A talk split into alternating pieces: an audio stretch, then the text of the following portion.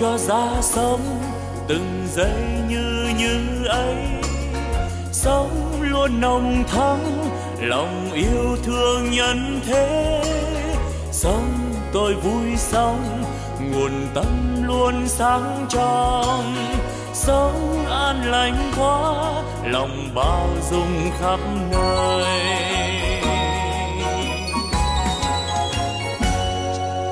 Sống tôi vui sống từng giây yêu thương quá sống tháng sống vì tha nhân nên vui sống. Phút như như ấy làm cho tâm tươi sáng. Cái như như ấy là nguồn tâm sáng soi. La la la la la la la la la la la la la la la la la la la la la la la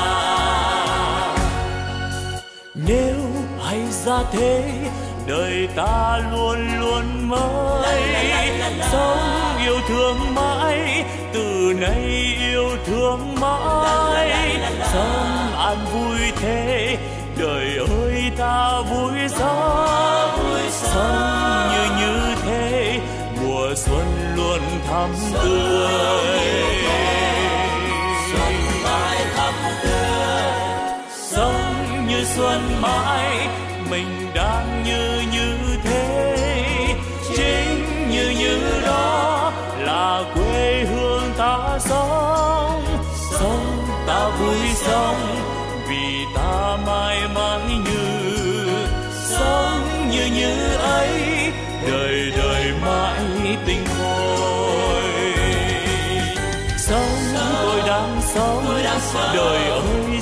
sao vui quá.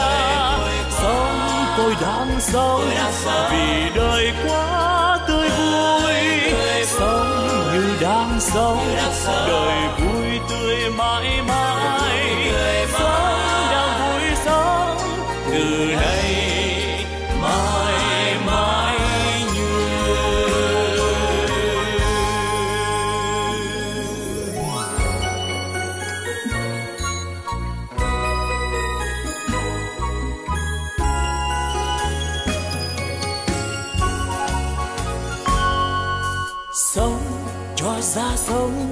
từng giây.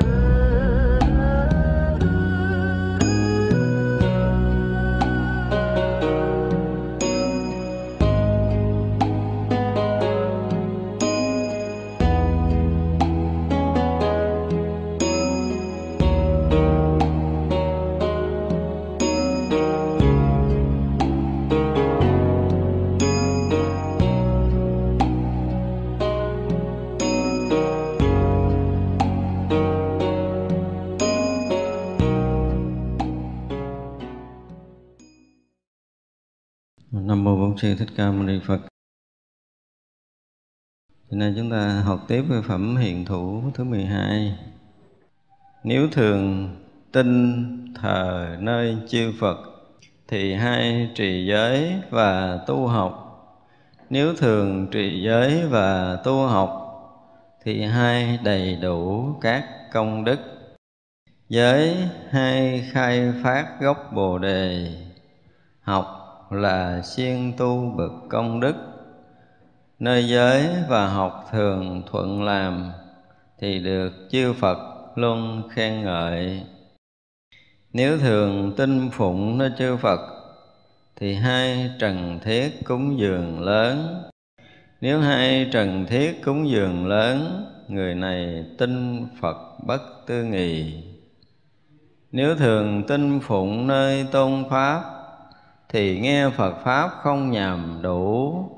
Nếu nghe Phật pháp không nhầm đủ người này tin pháp bất tư nghì.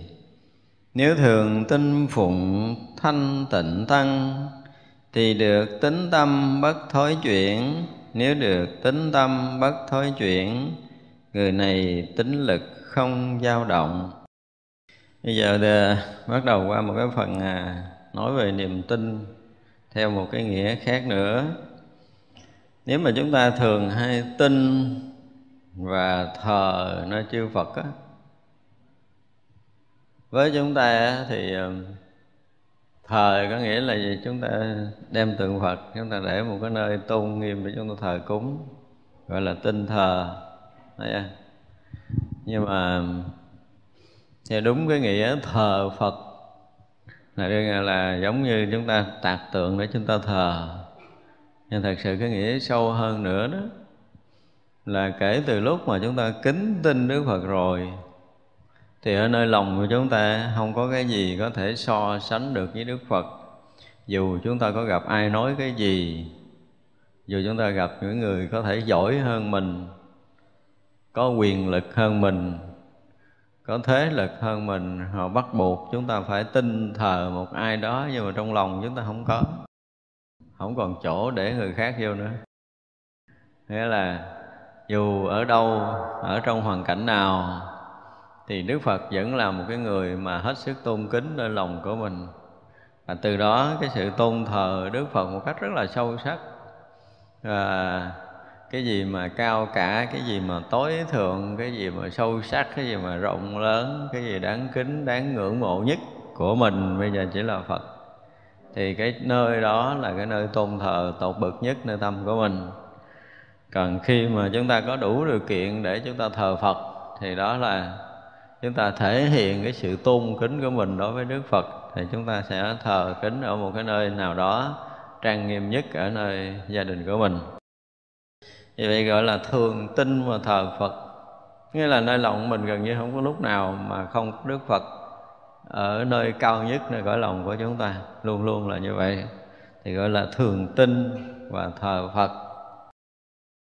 Điều đó hay thể hiện ở việc chúng ta ở đây hay trì giới và tu học. Việc học tập là một việc việc gìn giữ giới pháp của đức phật là một việc như vậy là giữa kinh và luật với tất cả chúng ta đều song hành. Ở cái việc học Phật là chúng ta phải học hai điều. Một là giới luật, hai là kinh điển. Thì trong tam tạng thì có kinh, có luật và có luận. Thì việc mà chúng ta học học luật, học luận và học kinh thì cái này đối với người học Phật trọn vẹn, chúng ta phải có đầy đủ tất cả những kiến thức này nếu trong Phật pháp mà chúng ta còn khiếm khuyết một kiến thức nào trong ba điều luật kinh và luận thì coi như cái việc học Phật của chúng ta nó vẫn còn có một cái gì đó nó chưa có có tỏ thông chưa có tỏ tường chưa có sâu sắc. Do vậy cái việc mà nhà chúng ta phải bỏ công ra học cả ngày lẫn đêm Phật pháp cũng như học giới luật và học uh, kinh điển thì tất cả những điều đó để thể hiện là chúng ta hay thờ và kính Phật chứ nếu không thờ kính Phật, những điều Đức Phật nói mình không rảnh đâu mà học, đúng không? Chúng ta thể hiện cái việc học Phật là thể hiện trọn vẹn cái cái sự thờ kính của mình. Và rồi á, cái việc tu tập, học Phật, biết đến đâu chúng ta hành trì tới đó thì mới đúng là cái người tin Phật thật. Chứ còn ờ, biết thì cũng nhiều, lý luận thì cũng hay, nhưng mà tu thì không thấy chỗ nào tu hết có những người à, có khi à, chúng ta học một buổi, chúng ta có thể học hết một quyển sách. Nhưng mà hỏi lại cái việc chúng ta tu như thế nào, chúng hành trì ra làm sao thì gần như mình không biết. Thì như vậy là cái việc học chúng ta nó chỉ là cái việc thỏa mãn tri thức, nó khác. Còn cái việc mà học Phật pháp để hành trì là một việc hoàn toàn khác, không có giống cái việc mà chúng ta đã từng học từ trước đến giờ ở trường lớp học ở trường lớp có đôi lúc chúng ta có sẽ trả bài thuộc hết. Nhưng mà đến lúc chúng ta thực hiện những cái pháp mà Đức Phật dạy để được gọi là tu tập á, thì gần như chúng ta không có rành. Thành ra chúng ta thấy giữa cái cái việc mà tu và học, hai cái này nó cũng là song hành. Học kinh là học luật, học luận là song hành, và cái việc mà trở lại cái việc học và hành trì nó là song hành. Như vậy là người học Phật không thể nào không công phu và nếu như chúng ta học Phật không phải học cái pháp hành, thì tất cả những cái điều đó được xem như là lý thuyết. Và khi chúng ta học được pháp hành rồi mà chúng ta không sống được với cái pháp chúng ta đang học, thì chúng ta vẫn là người lý thuyết. Do đó không có lợi đó là điều mà chúng ta phải thấy. Như vậy là chúng ta học pháp hành có nghĩa là học cái gì? Những điều chúng ta lâu nay đã từng ờ, ngồi nghe giảng có phải pháp hành không? Phải không? Thật sự pháp của đức phật, một lời, một câu là chúng ta có thể hành trì cả đời chưa xong. Phải nói thật sự là như vậy, một đời chúng ta sẽ chưa xong. Ví dụ như chúng ta học về vô thường thôi. Đời này nói thì chúng ta ai cũng hiểu, nhưng mà sống đúng vô thường không ai sống được. Khi chúng ta học, chúng ta thấy tất cả các pháp vốn tự ly nhưng mà buông ra là mình chấp cái này, mình vướng cái kia thì không phải là học cái pháp ly của đạo phật, đúng không? Học tất cả các pháp như quyển, mình thấy cái gì nó cũng thật. Thân này thật, tâm này thật, hoàn cảnh thật, cho nên mình phiền não hoài.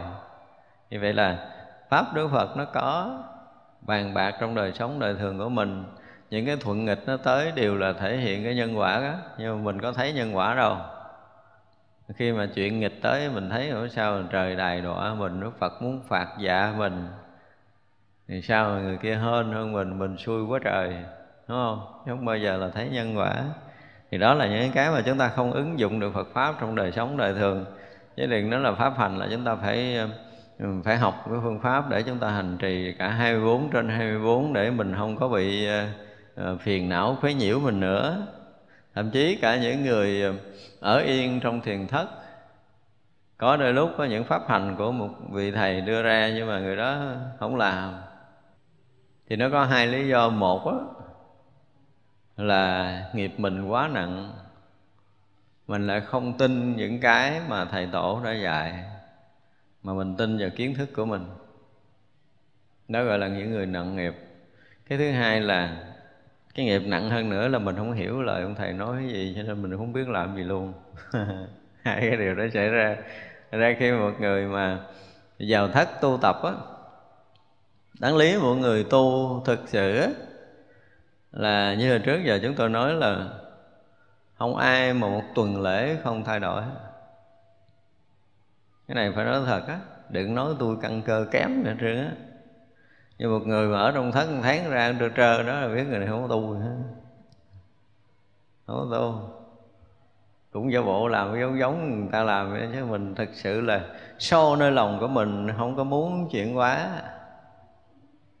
mình không có tự tin được là một ngày mình sống cái đạo lý là nó quá nhiều cái việc để cho chúng ta chuyển hóa trong một ngày. Từ sáng tới trưa có hàng tỷ chuyện để làm cho chúng ta chuyển hóa chỉ cần mình đủ cái nghị lực, mình thấy được những sự việc xảy ra đúng với Phật pháp, thì nó sẽ chuyển đời sống chúng ta từng ngày từng ngày một. Người ở trong chùa một năm, hai năm vẫn còn nguyên ra đó, có nghĩa là người đó ở chùa chơi chứ không có tu. Đây là một cái sự thật mà chúng ta phải thực sự nhìn lại là cái việc học và việc tu chúng ta không phải song hành do vậy mà kiến thức thì không phải không có. Mình cũng có thể lý luận, mình nói này nói kia được, nhưng mà tới hồi mình ngồi thiền mình làm như thế nào để tâm mình yên? Mình không biết cách. Cái chuyện mà điều phục tâm mình bao nhiêu năm tháng mà mình không có cách để điều phục, thì điều đó thể hiện rằng mình không có chịu tu, không có thật tu, thật học. Như vậy là thường tu và học là một cái chuyện hết sức quan trọng đối với đời người của mình việc mà gìn giữ giới pháp, ở đây giống như là nếu mà hay trì giới và tu học, nếu thường trì giới và tu học thì hay đầy đủ các công đức. Cả hai nếu mà chúng ta tu á, nếu chúng ta là người thật tu, đây nó có hai mảng, một người là trì giới, một người là tu học, thì ai hơn ai? Ví dụ như người trì giới cũng nói là tôi là do tôi không phạm giới này, tôi không phạm giới kia, tôi không phạm giới nọ tôi gìn giữ giới pháp được thanh tịnh. Nhưng mà gìn giữ giới pháp thanh tịnh thì người đó có đủ sức để có thể đạt ngộ giải thoát không? Chưa hẳn. Nhưng mà nếu như mà vừa giữ giới pháp thanh tịnh mà vừa công phu tu tập, cộng lại cả hai này thì mới nói được. Thật ra những người mà chuyên trì luật, mà nếu không có thực hành những cái pháp tu thiền định á thì trì luật nó chỉ là trì luật, trì giới, gìn giữ cái gì. Trở thành những cái người mà gìn giữ giới pháp một cách thông thường. Đương nhiên là chúng ta không có sai này, chúng ta không có phạm kia, chúng ta không có cái lỗi nọ. Thì mình cũng phải tự tin rằng mình sống trong Phật pháp, mình giữ được cái gì đó thực sự thanh tịnh, tốt chứ không phải là không tốt. Nhưng còn công phu tu học là chuyện khác. Chúng ta hành trì pháp Phật cũng cực nhọc giống như gìn giữ giới vậy á. Nhưng mà khi chúng ta học giới một cách sâu sắc rồi, và đồng thời chúng ta học được cái pháp hành của đạo Phật một cách sâu nữa, thì mới nói được đạt ngộ giải thoát ở bên sau đó. Còn nếu mà chúng ta học giới không mà nói ngộ đạo, nói đạt được giác ngộ giải thoát thì ít nghe. Chuyện này hơi ít nghe, đúng không? Vì vậy chúng ta thấy là trong suốt 13 năm đầu, khi thành lập tăng đoàn, thì đức phật không nói giới gì hết, chỉ đức phật chỉ chuyên dạy tu thôi và gần như 13 năm đó là 1250 vị tỳ kheo đó gần như đã chứng A La Hán hết rồi. Hơn 500 tỳ kheo ni cũng đã chứng quả A La Hán hết rồi. Và sau tới năm 13 Đức Phật thấy cái căn cơ chúng sanh đời sau của mình là không được tốt dễ bị phạm sai lầm thì Đức Phật mới quá hiện ra lục quần tỳ kheo. Tức là bắt đầu có một số thầy tỳ kheo lộn xộn cho tăng đoàn. Đó thì ông này phạm giới này cái đức phật à, dạy cho tăng là không được làm vậy làm vậy là là sai cái bắt đầu ông tỳ kheo kia phạm cái giới kia thì thật sự cái lục quần tỳ kheo đó là những người mà Đức Phật muốn dựng lên để tăng chúng thấy nè, người đó sống như vậy nè, sai với cái điều giác ngộ giải thoát nè, sống như vậy không đạt ngộ nè, sống như vậy là phạm hạnh không có nè, sống như vậy là không có đức độ nè, vân vân. Thì lần hồi, lục quần tỳ kheo xuất hiện, làm sai 250 điều. Đủ đủ cho một cái giới tỳ kheo, đúng không? Đó, thì lúc đó bắt đầu có giới luật. Chứ cần nếu mà đức phật không có hiện lục quần tỳ kheo thì không có. Với đức phật với trí tuệ của đức phật chúng ta đặt lại như thế này nè. Nếu như á mà sau khi giác ngộ giải thoát đức phật nó thấy lấy giới luật là trọng á thì chắc chắn là đức phật sẽ giảng giới trước rồi. Hiểu không? Và nếu giới lực là giác ngộ giải thoát thì 13 năm, 12 năm đầu tiên á Đức Phật lo nói giới đi mất gì phải giảng cái pháp tu Nhưng mà đằng này Đức Phật thấy rất rõ Khi một người hành pháp của Đức Phật Thì tự nhiên tâm nó thanh tịnh nó không có phạm sai lầm không có lỗi lầm. Và như vậy á, chúng ta đặt lại một câu nữa là với một cái trí tuệ có một bậc giác ngộ đủ sức để có thể thấy căn cơ và trình độ của một người đệ tử mình vào sống mấy ngày phạm sai lầm không? Thừa sức.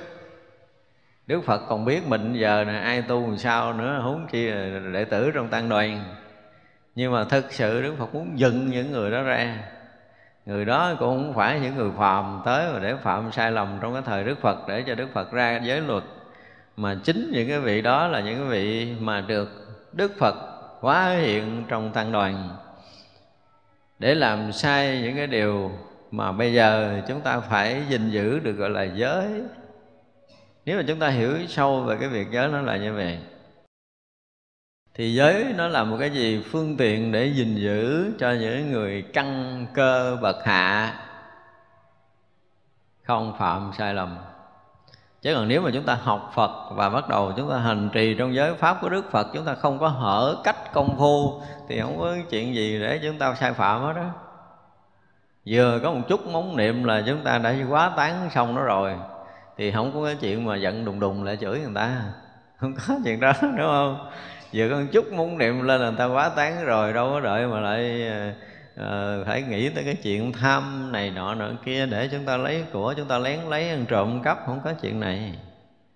Giờ có một chút móng niệm rồi là không có cái chuyện mà phải sân hận để thù hằn chém giết. Hoàn toàn không có những cái việc như vậy. Ra chúng tăng mà hồi xưa thân cận với đức phật khi mà gặp đức phật đức phật dạy làm cái này là sống chết với cái chuyện đức phật đang dạy không có rời không hở cách công phu. Gần như đức phật dạy một lời là các vị hành một lời đó cho nên sau cứ mỗi một cái buổi thuyết giảng mỗi một cái buổi mà dạy của đức phật đó, là thứ nhất là chư tăng phải học thuộc lòng ngay trong cái buổi học. Cho nên chúng ta học kinh nguyên thủy chúng ta thấy lặp đi lặp lại là vì lý do này. Học bản kinh mà nguyên thủy chúng ta đọc có đôi khi mình à, dễ chán. Lý do là đức phật lặp lại nhiều lần trong một đoạn kinh và không phải như vậy, tại vì cái thời không có chữ viết, không có viết lại được. Không có máy thu âm như bây giờ, không có máy quay phim như bây giờ. Bây giờ mình có thể ngủ gục cũng được, nhưng về nhà mình nghe sao? Hồi xưa là không có chuyện đó. Hồi xưa rất là tỉnh. Đức phật mà nói qua rồi cái là mất. Không thể nào mà lụm lại được. Thật ra bắt buộc phải học thuộc ngay tại chỗ đó. Và sau khi học rồi á thì họ coi đó là một cái gì đó nó nó quý giá ghê gớm lắm. Buộc phải tìm một nơi thanh tịnh để chi? Để bắt đầu hành trì. Nếu mà học thuộc mà không hành trì không bao giờ nhớ. Do đó là cái việc mà kiết tập kinh điển của chư tăng ngày xưa ngoài cái việc mà phải đưa ngã nan ra đọc từ đầu tới cuối ra thì ai công nhận đó là đúng? Phải đầy đủ 500 vị a la hán ở đó gật đầu công nhận là vì sao? Tại vì 500 vị này cũng đã thuộc không khác ngài a nan chúng ta phải thấy hiểu được điều này, chứ không phải a nan nói làm sao cái mấy vị tin vậy. Không có chuyện này. Tức là ngài a nan đại diện để đứng ra đọc thuộc đọc lại tất cả những cái bài mà đức phật đã giảng. Và 499 vị a la hán trong kỳ kiết tập đầu tiên, thì các vị làm sao? Cũng đã thuộc, cho nên là anh an đọc tới đâu là các vị thuộc lào tới đó và đồng đọc trở lại y như vậy. Cả chúng hội 500 vị a la hán lúc đó thuộc hết, thì gọi là đợt kiết tập kinh điển lần đầu đã xong. Nói tới đâu là các vị thuộc tới đó mà thuộc một lượt, thuộc không sót chữ nào. Anh an chỉ là người đọc trước thôi, đọc trước thôi. Chứ nếu mà anh an ngon đọc sai một chữ thử coi có bị chỉnh không biết anh an đọc không sai, cho nên 449 19 vị a la hán kia mới gật đầu và đọc theo và công nhận là những điều ngài anh em đọc là đúng. Và rồi, sau cái thời tiết tập kinh điển đó thì nó không phải đơn giản là được viết đâu chưa? Thời đức phật chưa có chữ viết. Sau mấy trăm năm sau nữa, thì vậy là từ thời đức phật mà các vị truyền khẩu với nhau những lời dạy của đức phật cho tới mấy trăm năm nữa thì vậy là đời này qua đời nọ là cũng đệ tử học thuộc lòng theo lời dạy của ông thầy. Cho nên một cái đời mà ông thầy dạy đệ tử cái thời đó cực lắm. Và phần đông là các vị chứng quả a la hán hết mới có thể nhớ lại hết nổi. Còn mấy người mà phàm chắc chắn là khó khó nhớ lắm. Chỉ trừ những người cái đầu quá xuất sắc. Thì khi mà một thầy á bây giờ chúng ta tưởng tượng một quyển kinh quan nghiêm này thôi. À, nếu mà mình học thuộc thì bao lâu mình thuộc? Mình đọc đi đọc lại mấy lần để mình thuộc. Thử tưởng tượng đi. Như vậy mà mọi người đệ tử đi theo học của vị thầy một thầy nói qua, lặp lại lần thứ ba là dứt phát sẽ thuộc, chứ không có nói lần thứ tư nha. Nói lần thứ tư là nói chuyện mới rồi đó không có nói chuyện cũ. Như vậy là cái người đệ tử mà được thừa kế một vị thầy của mình là phải học thuộc lòng từng chữ một của vị thầy dạy vậy vậy là truyền tới đời thứ ba, truyền tới đời thứ tư, truyền tới đời thứ năm, truyền tới đời thứ mười gì đó. Thì lúc đó mới bắt đầu có chữ viết. Nhiều trăm năm về sau sau thời khi đức phật thành đạo. Thì chúng ta mới thấy là cái việc mà học phật của các vị ngày xưa vừa lọt vô tay mình, muốn nhớ lâu là bắt buộc phải công phu à không còn đường nào khác hết á. Bây giờ chúng ta không có công phu, cho nên chúng ta ít nhớ. Tại sao mình học phật cái mình quên hoài? Là mình không có tu. Trả lời khỏi suy nghĩ là mình chưa từng tu. Cho nên mình học qua cái mình quên mất tiêu rồi. Nếu mình tu á, thì cái phút mà chúng ta đang ngồi học phật như thế này nè, cái tâm của chúng ta nó lắng động. Thực sự lắng động rất thanh tịnh.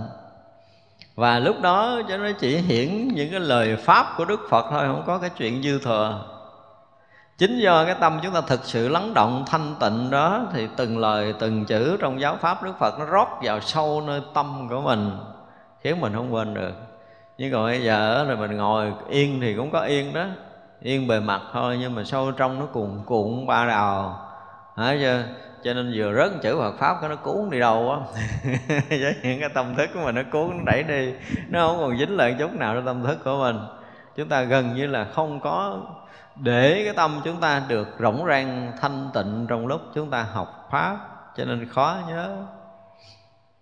Chúng ta có thâu văn thì cái máy thâu văn nó ghi thôi chính vì tại sao cái máy thâu văn thâu được? Tại vì nó rỗng nó mới có thể thâu tiếng mới, hình mới được. Nếu mà cái cái cái cái băng đang quay mà nó đầy hình, đầy chữ thì nó quay sẽ gì? Sẽ trồng hình trồng chữ và không ai coi được. Mà mình là cái loại đầy hình, đầy chữ đó. Chứ không? Chúng ta vừa đầy một cái ổ cũ rồi chúng ta trồng thêm cái mới, nó xà ngầu, nó không thực trật tự, không thứ tự gì hết, cho nên chúng ta khó mà nhớ. Thật ra cái việc tu học là một cái điều hết sức quan trọng với người tu. Và nên đặt vấn đề tu học lên làm hàng đầu của tất cả cái việc tu tập ở trong đạo Phật dù chúng ta là tăng ni, là phật tử gì đó việc tu học vẫn là hàng đầu. Thì à, thường trì giới và tu học mới đầy đủ các công đức. Tức là cả hai đều song hành. Giới hay khai thác bồ đề học là siêng tu bực công đức.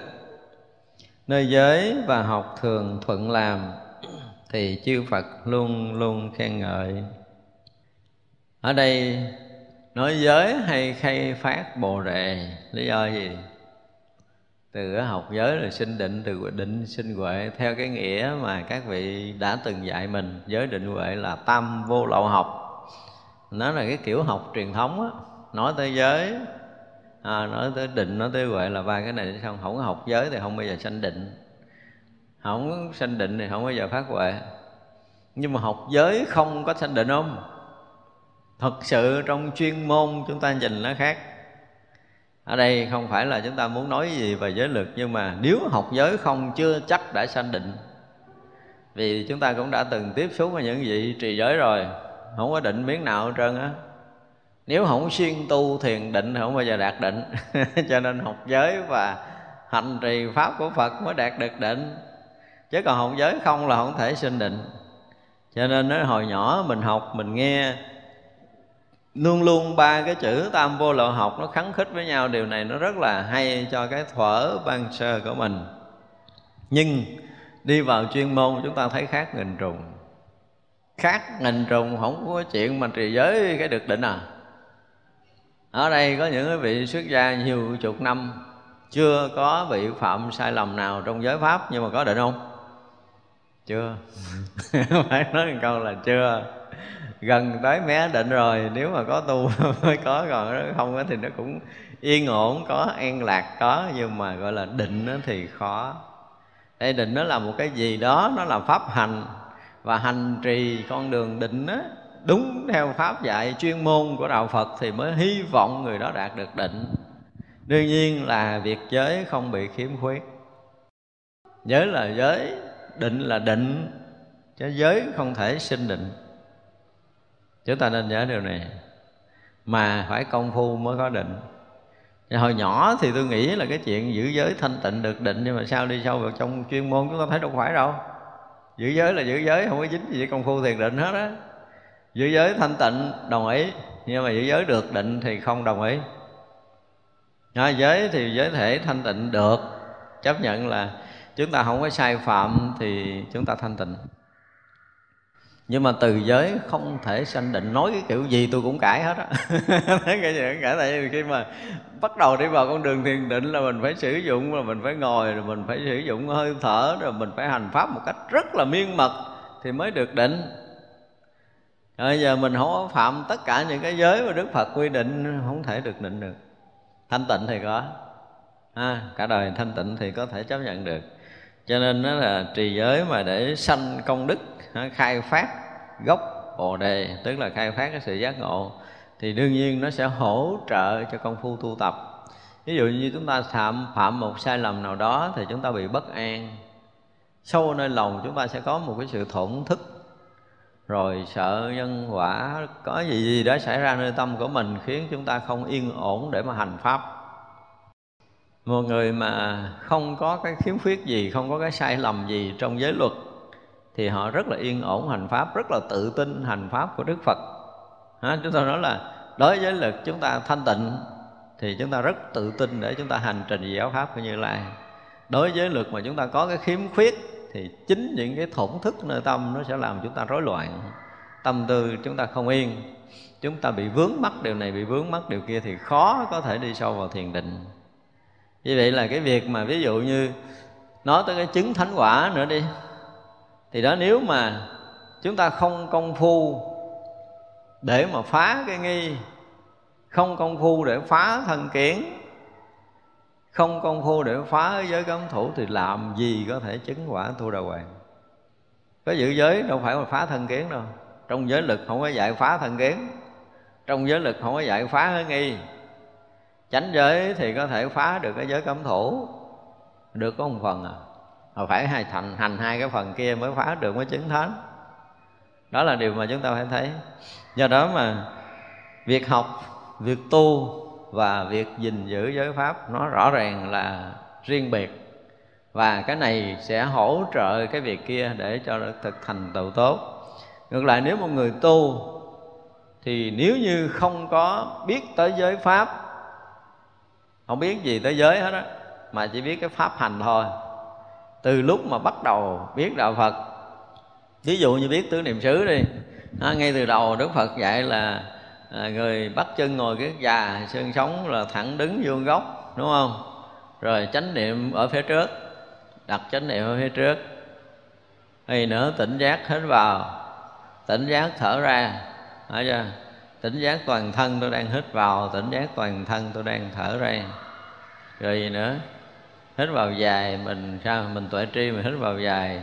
Thở ra dài, mình tuệ tri, mình thở ra dài. Hít vào ngắn, mình tuệ tri, mình thở ra ngắn. Hít vô ngắn, tuệ tri, thở ra ngắn. Và họ chỉ sống vậy rồi, có cần giữ giới không? Đâu có ra ngoài được. Cái tâm đâu có rớt ra ngoài miếng nào, đâu có dính tới duyên cảnh. Duyên cảnh gần như biến mất. Tại vì luôn luôn sống trong cái chánh niệm ở phía trước. Mà khi chúng ta có chánh niệm rồi thì tất cả những cái duyên mà đến với mình mình đều tiếp bằng cái gì? Bằng chánh niệm. Không có sai lầm. Không có sai lầm thì không có lỗi lầm. Mà tỉnh giác nữa. Rồi tuệ tri nữa, cả ba cái này mà được đặt ra phía trước trong mọi hành động cử chỉ, lời nói, việc làm của mình trong đời này thì sao? Chúng ta đâu có rời giới pháp được đâu. Thì gần như chúng ta không có cần phải nghe cái gì ngoài cái chánh niệm tỉnh giác và tuệ tri. Đó, thì như vậy là chúng ta đâu có cái gì để được gọi là sai phạm. Nhưng chúng ta đã rời cái này chúng ta mất đi chánh niệm, chúng ta không còn tỉnh giác, chúng ta mất đi cái tuệ tri rồi. Thì lúc đó mới là gì? Cần phải mượn giới luật. Lúc đó mới gọi là cần mượn giới luật. Đây là điều chúng ta phải thấy. Cho nên nói pháp hành đức phật không đặt vấn đề giới ra. Nhưng mà đây là nói cái rộng ở trong đời sống. Có những người họ chưa có hành đúng pháp của đức phật thì ban đầu mượn những cái điều này, điều kia để cho chúng ta đừng có phạm sai lầm. Nếu chúng ta sai về giới pháp một lần, có nghĩa là gì? Một là tâm chúng ta hoàn toàn bất an kể từ đó. Bất an thật sự chúng ta không có yên tâm. Chính những cái bất an này mà chúng ta không còn có đủ cái thời gian để thiền định. Chứ nếu như chúng ta đã lỡ trong cái giai đoạn cuộc sống này. Chúng ta là cái người mà được, gọi là, chưa được giác ngộ hoàn toàn, thì vô minh vẫn còn. Và vô minh vẫn còn thì những cái sự sai phạm chúng ta cố gắng gìn giữ nhưng mà vẫn có xảy ra. Và khi chúng ta đã sai phạm, chúng ta biết đó là lỗi để chúng ta không tiếp tục làm nữa, thì chúng ta vẫn có thời gian để thiền định. Nhưng có nhiều người sai phạm rồi, họ bị ờ, bị thổn thức họ khó tu tập. Và như vậy là không thể hành trì sâu trong giáo pháp của đức phật được. Vì vậy mà phải song hành, phải không? Nếu mà học giới một cách tốt nhất và học cái pháp hành tốt, đồng thời chúng ta hành trì tốt thì mới nói tới cái chuyện mà giác ngộ giải thoát đạt được công đức lớn. Còn không thì rất là khó. Chúng ta có làm cái gì thiên lệch thì chính mình đã làm gãy đổ cái việc của mình cho nên chúng ta không có thiên về cái gì mà gần như học phật là chúng ta học hết tất cả những cái điều để đi đến giác ngộ giải thoát như đức phật đã dạy một cách chính chắn để chúng ta bắt đầu hành trì. Nơi giới và học thường thuận làm thì được chư phật luôn khen ngợi. Chúng ta gìn giữ giới pháp thanh tịnh, chúng ta công phu thiền định tốt để có được trí tuệ giác ngộ thì đó là điều đức phật dạy, đức phật ờ, khen ngợi chúng ta. Nếu thường tin phụng nơi chư phật, thì hai trần thiết cúng dường lớn. Nếu hai trần thiết cúng dường lớn, người này tin phật bất tư nghì. Đây không khéo thì chúng ta hiểu lầm. Không? Đi à, gọi là gì? Đi khuyến dụ người ta cúng dường. Gọi là tin, kính tin tam bảo. Nhưng mà thật sự nếu mà một người học phật, kính tin phật rồi á, thì mình muốn làm cái gì đó để đền ơn, đúng không? Thì cái việc đền ơn của mình với cái người mà bình thường thì nghĩ là mình sẽ làm tất cả những cái gì, đem tất cả những cái cái cái nguồn lợi, những cái của cải vật chất của mình, dâng hết cho Đức Phật để thỏa cái lòng kính của mình, thỏa cái sự tri ân của mình thì đương nhiên họ sẽ làm một cái gì đó lớn lao. Đối với Đức Phật là họ không còn có bất kỳ một cái suy nghĩ tính toán lợi lộc nào. Và họ sẵn sàng buông bỏ những cái quyền lợi riêng tư cá nhân của mình để sẵn sàng cúng hết cho Phật. Họ không có hối tiếc. Và người như vậy là cái niềm tin của họ đối với Phật là gần như hết rồi. Không có cái gì để có thể nghĩ ngợi được thì niềm tin sâu lắm mới đủ sức gọi là tần thiết cúng dường lớn.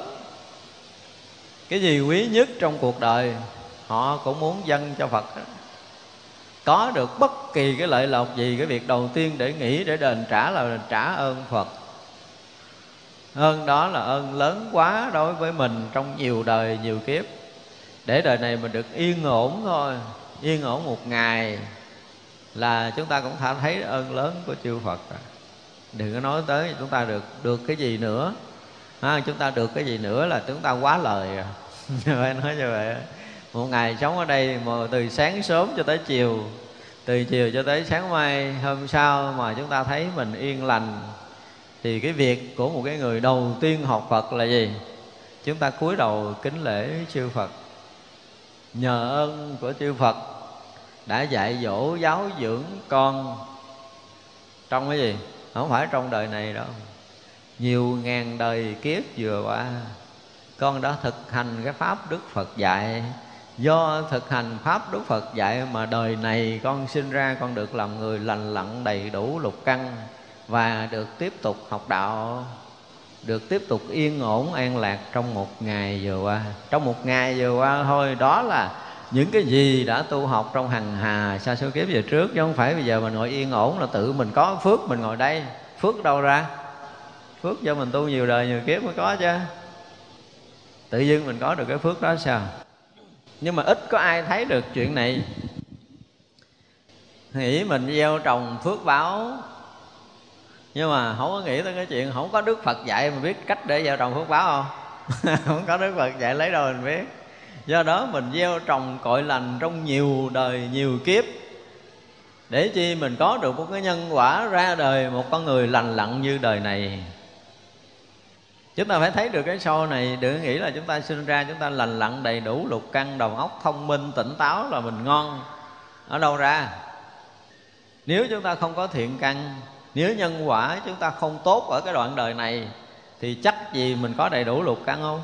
Không có và như vậy là khi đầy đủ lục căn rồi mà tới giờ phút này mình muốn ngồi nghe một cái thời pháp an lành, mình muốn ngồi thiền một thời an lành, mình muốn tụng kinh một thời an lành, mình muốn ăn bữa cơm nuốt cho tới bao tử thôi, là rõ ràng là tất cả những cái thiện căn tu tập nhiều kiếp của mình gom lại, mình phải thấy được điều đó.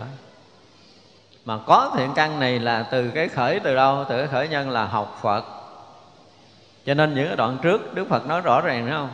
Nếu một người nào mà thấy rằng tất cả những cái lợi lạc đang có trong trần gian này là do phật ban cho mình, thì người đó là người có trí lớn.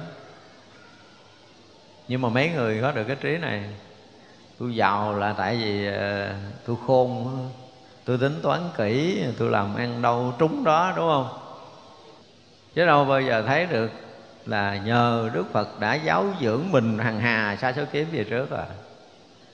Nhờ chúng ta tu theo Phật nhiều đời, nhiều kiếp quá rồi, thì đời này nó trổ những cái quả phước để chúng ta có được cái lợi lộc trong cuộc sống này, có được một sự yên ổn trong một ngày này. Đó là những cái điều mà mọi người học Phật phải thấy cho nó tới. Đó thì gọi là cái người có trí lớn. Như là nếu mà cái người mà thuận học giới và xuyên hành trì giáo pháp của Đức Phật thì được chư Phật khen ngợi. Và thường tin phụng Đức Phật tần thiết cúng dường lớn. Đó cho nên nếu như một người đã thấy tất cả những cái mà mình có trong cuộc đời này là được, chư Phật ban cho mình thì như vậy là nguyện đem tất cả lợi lộc đó để cái gì? Mình phụng sự chư Phật. Cúng dường tam bảo, đó là tâm nguyện của mình. Đó là người hiểu biết. Một người hiểu biết chính chắn. Một người có cái thấy nhìn chân chánh, gọi là có chánh kiến, thì không bao giờ một việc xảy ra nhỏ trong đời của họ mà họ không gắn Đức Phật vô hết trơn. Phải là như vậy, gắn kiểu gì? Đó mình được lợi, cái này là do Phật còn nếu mình bất lợi mình có gắn Phật vô mình đổ thừa Phật không? Phật không linh không phù hộ rồi sao? Không, ví dụ như mình gặp cái chuyện thất bại trong cuộc sống này thì mình gắn Đức Phật vô chỗ nào? Do mình không có chịu hành trì đúng pháp của Đức Phật. Cho nên cái phước của mình bị tổn mà mình không thành công trong sự việc của mình. Mình phải gắn Đức Phật theo cái kiểu đó đúng không? Thuận nó rõ ràng là tại vì mình làm đúng pháp Phật cho nên bây giờ chuyện thuận lợi nó tới với mình nhưng mà nghịch là lý do tại sao? Chúng ta không hành trì đúng với giáo pháp giáo pháp của Đức Phật cho nên phước mình không đủ phước mình tổn mình không thành công trong sự việc mình muốn. Chứ không phải là thất bại rồi bắt đầu đốt ngang lại Phật. À, cầu Phật cái này xin Phật cái kia Phật không cho là Phật không linh Phật không phù hộ. Không phải như vậy. Thì cái người người tu mà tâm của chúng ta có cái cái nhìn mà nó khắng khích được như vậy á thì đó là mọi người đã ở trong ngôi nhà tam bảo một cách rất là sâu, ở sâu trong ngôi nhà tam bảo à. Chúng ta mỗi lần thất bại, có bao giờ thấy là mình không có làm đúng lời phật dạy không? Có ai trong chúng ta có tâm niệm này không? Chưa từng, đúng không? Và bây giờ chúng ta thử như vậy đi. Nó ra được cái gì? Thì mình cúi đầu kính lễ chư Phật nhờ sự giáo dưỡng của Đức Phật trong nhiều ngàn đời kiếp về trước mà hiện tại con đã được cái này, được cái kia, ha. Ở với tất cả những tâm thành, kính lễ và tri ân Đức Phật. Mà mình nguyện dâng hết tất cả những cái gì mình có để cúng dường chư Phật, gọi là đền ơn, hoặc là mình làm lợi lạc cho nhiều người để mình đền trả ơn Phật. Nhưng nếu chúng ta thất bại cùng tận à cơm không đủ ăn, áo không đủ mặc không có nhà ở lang thang lưỡi thưởi thì sao? Thì mình cúi đầu kính lễ Đức Phật với tất cả tấm lòng thành kính và tri ân của mình. Đức Phật đã dạy bài học nhân quả, bây giờ mình bắt đầu mới gì? Mới chứng nghiệm. Nhiều đời nhiều kiếp không biết bố thí, không biết cúng dường, không biết tạo phước, cho nên đời này thất bại, nghèo đói, lang thang rách rưới. Nhưng mà khi mà chúng ta lang thang rách rưới, chúng ta đủ cái tâm này không? Không không có đâu, ai thấy được điều này đâu. Thấy được điều này, phước sanh về cõi trời liền đó mà nói vậy đó. Khi chúng ta nghèo khó, chúng ta biết cách để chúng ta sám hối là gì? Lâu nay con không biết làm phước, không biết cúng dường nói chưa? Không vâng lời Đức Phật dạy, không sống đúng với pháp, cho nên đời này con bị đối khổ, lang thang rách rưới như thế này. Con xin cúi đầu kính lễ tạ ơn và sám hối trước Đức Phật. Đức Phật đã dạy con tất cả những cái điều. Bây giờ con được thân chứng là cái nhân quả nhiều đời nhiều kiếp, bỏng sẻn, tham lam, ích kỷ, nhỏ nhen của con. Để bây giờ cái quả tới là con nghèo đói, lang thang, rách rưới này. Mình phải thân chứng. Cái được và thân chứng cái mất. Với tất cả lòng thành kính và tri ân chư Phật. Ai mà luôn gắn kết như vậy của cuộc đời mình đối với Đức Phật là đảm bảo người đó sẽ tu tốt đó là ra là khi mà chúng ta sống trong cuộc đời này á, nếu chúng ta khéo hiểu biết, chúng tôi dùng cái từ là khéo hiểu biết, để gắn kết cả cái cuộc đời mình với tam bảo và gắn kết cho được, để thấy rằng gần như là chúng ta không đi đâu, về đâu mà ra khỏi ngôi nhà tam bảo được nữa là xem như cái việc tu học chúng ta đã thành công lớn đối với chúng tôi là thành công lớn, mặc dù là mình chưa đạt được thiền định, mình chưa đạt được giác ngộ. Ví dụ như mỗi người sống trong chúng, không ai thương hết đó điện hiếp riết à. Ăn hiếp rồi sao? Ôm mặt khóc. Tuổi thân, tuổi phận ha. Ở nhà ngày xưa có cha mẹ, có cái gì có cha mẹ lo anh, chị, bà con, binh vực mình, bây giờ sống xa nhà, xa quê không có cha, không có mẹ, không có người thân mà vô bị mấy anh chị ăn hiếp nữa, ngồi đó khóc, đúng không? Tại sao chúng ta bị người khác ăn hiếp mình? Có bao giờ mình thấy lỗi của mình đâu? Nhưng nhân quả nhiều đời nhiều kiếp mình đã từng sống sao? Không có hòa hợp, không có gắn kết với huynh đệ. Đã xuất gia ở trong tăng đoàn mà mình đã nhiều đời nhiều kiếp sống không hòa hợp, cho nên giờ huynh đệ cũng không hòa, bất hòa với huynh đệ cái nhân quả xảy ra là chúng gần như là cái gì đó, cách ly mình. Thì điều đó mình nên cúi đầu đảnh lễ, vừa tạ ơn và vừa sám hối đức phật đã dạy con cái bài học lục hòa để con có thể sống hòa đồng từ đây trở về sau, để con gieo nhân không? gieo nhân gắn kết hòa hợp với với đại chúng trở lại. Để cuối đời con được sống hòa hợp với chúng tăng. Ví dụ vậy. Nhưng mà ít có ai được như vậy mà dám sám hối lắm điều này khó lắm. Đó bắt đầu à, đi theo đạo Phật mà làm ăn khá lên rồi thì mình tin. Từ hồi tôi theo Phật giờ tôi làm ăn khá ghê á rủ người này người kia theo tôi đi. Hồi đó thấy không tôi nghèo dữ lắm. Trời ơi tôi làm tôi theo Phật cái giờ tôi giàu lên rồi thấy chưa? Chị theo tôi làm ăn có lý không theo vài ba bữa cái mình làm ăn thất bại cái mình nghèo các bà hàng xóm nói đó thấy chưa? Tôi nói mà bà không có tin, tôi đi theo chùa là thế nào cũng nghèo. Cái bà này nói ừ thiệt tôi cũng nghĩ là vậy, nhưng mà thật sự tới lúc ừ, ừ, làm ăn cũng thất bại, phật đâu có cứu mình. Đúng không? Làm ăn thất bại, phật không cứu mình. Nếu mình hiểu như vậy là gì nữa? Là tàn rụi phước báo, mình luôn hết đường để cắt đầu lên. Rõ ràng. Cho nên khi mà mình học phật, mình nếu mà thuận nghịch mà đem đức phật ra với tất cả lòng thành kính và tri ân do sự dạy dỗ của đức phật về nhân quả về nghiệp báo và tất cả các thứ mình không hành trì đúng. Cho nên bây giờ mình bị như vậy. Giờ phải sám hối với cái nghiệp cũ của mình và nguyện lòng sẽ làm tất cả những cái điều đức phật dạy để nhân quả của mình sắp tới nó sẽ được tốt hơn. Thì vậy mới được gọi là là kính tin phật tận cùng. Cho nên có được cái gì là phải nghĩ ngay đến đức phật. Vì vậy mà ở đây một người kính tin phật là họ sẽ trần thiết lớn, tức là chuẩn bị tất cả những cái gì quý nhất để dân cúng đức phật mà không hề có sự hối tiếc nào. Ở giống như ngày xưa, chúng ta thấy trong lịch sử nhân loại để lại là ai? Út già trưởng giả. Năm đó tự động ờ, phát trăm cúng dường nguyên mùa hạ cho chúng tăng 1250 vị tỳ kheo thì vậy là bao nhiêu gia đình ở trong nhà, bao nhiêu người làm công ở trong nhà cứ tập trung để mà nấu ăn thôi, chứ đâu có còn làm chuyện khác. Đâu một hai trăm năm mươi người mà ăn mỗi ngày là là cả trăm người làm mới kịp. Thì bao nhiêu người làm ăn buôn bán, bây giờ chỉ tập trung là nấu cơm chúng cúng dường chư tăng thôi. Cái việc làm ăn buôn bán gần như là đình trệ hết. Ngưng việc làm ăn buôn bán. Vàng lấy hết kho này tới kho kia ra bán để đổi lấy thức ăn cúng dường chư tăng. Và còn tháng nữa thôi mà kho chuẩn bị hết rồi. Thì mấy người ở lên thưa với ông út già trưởng giả là ông phải rút cái lời phát nguyện này. Chứ nhíu như cái tình trạng này là hình như còn ba ngày nữa à, là sạch tiền sạch của là cha con đi ra ngoài đường xin ăn luôn á. Ông nói nhiều đời, nhiều kiếp cũng vì cái tâm bỏn sẻn này của ta. Mà tới giờ này chắc chưa được giác ngộ, giải thoát nè.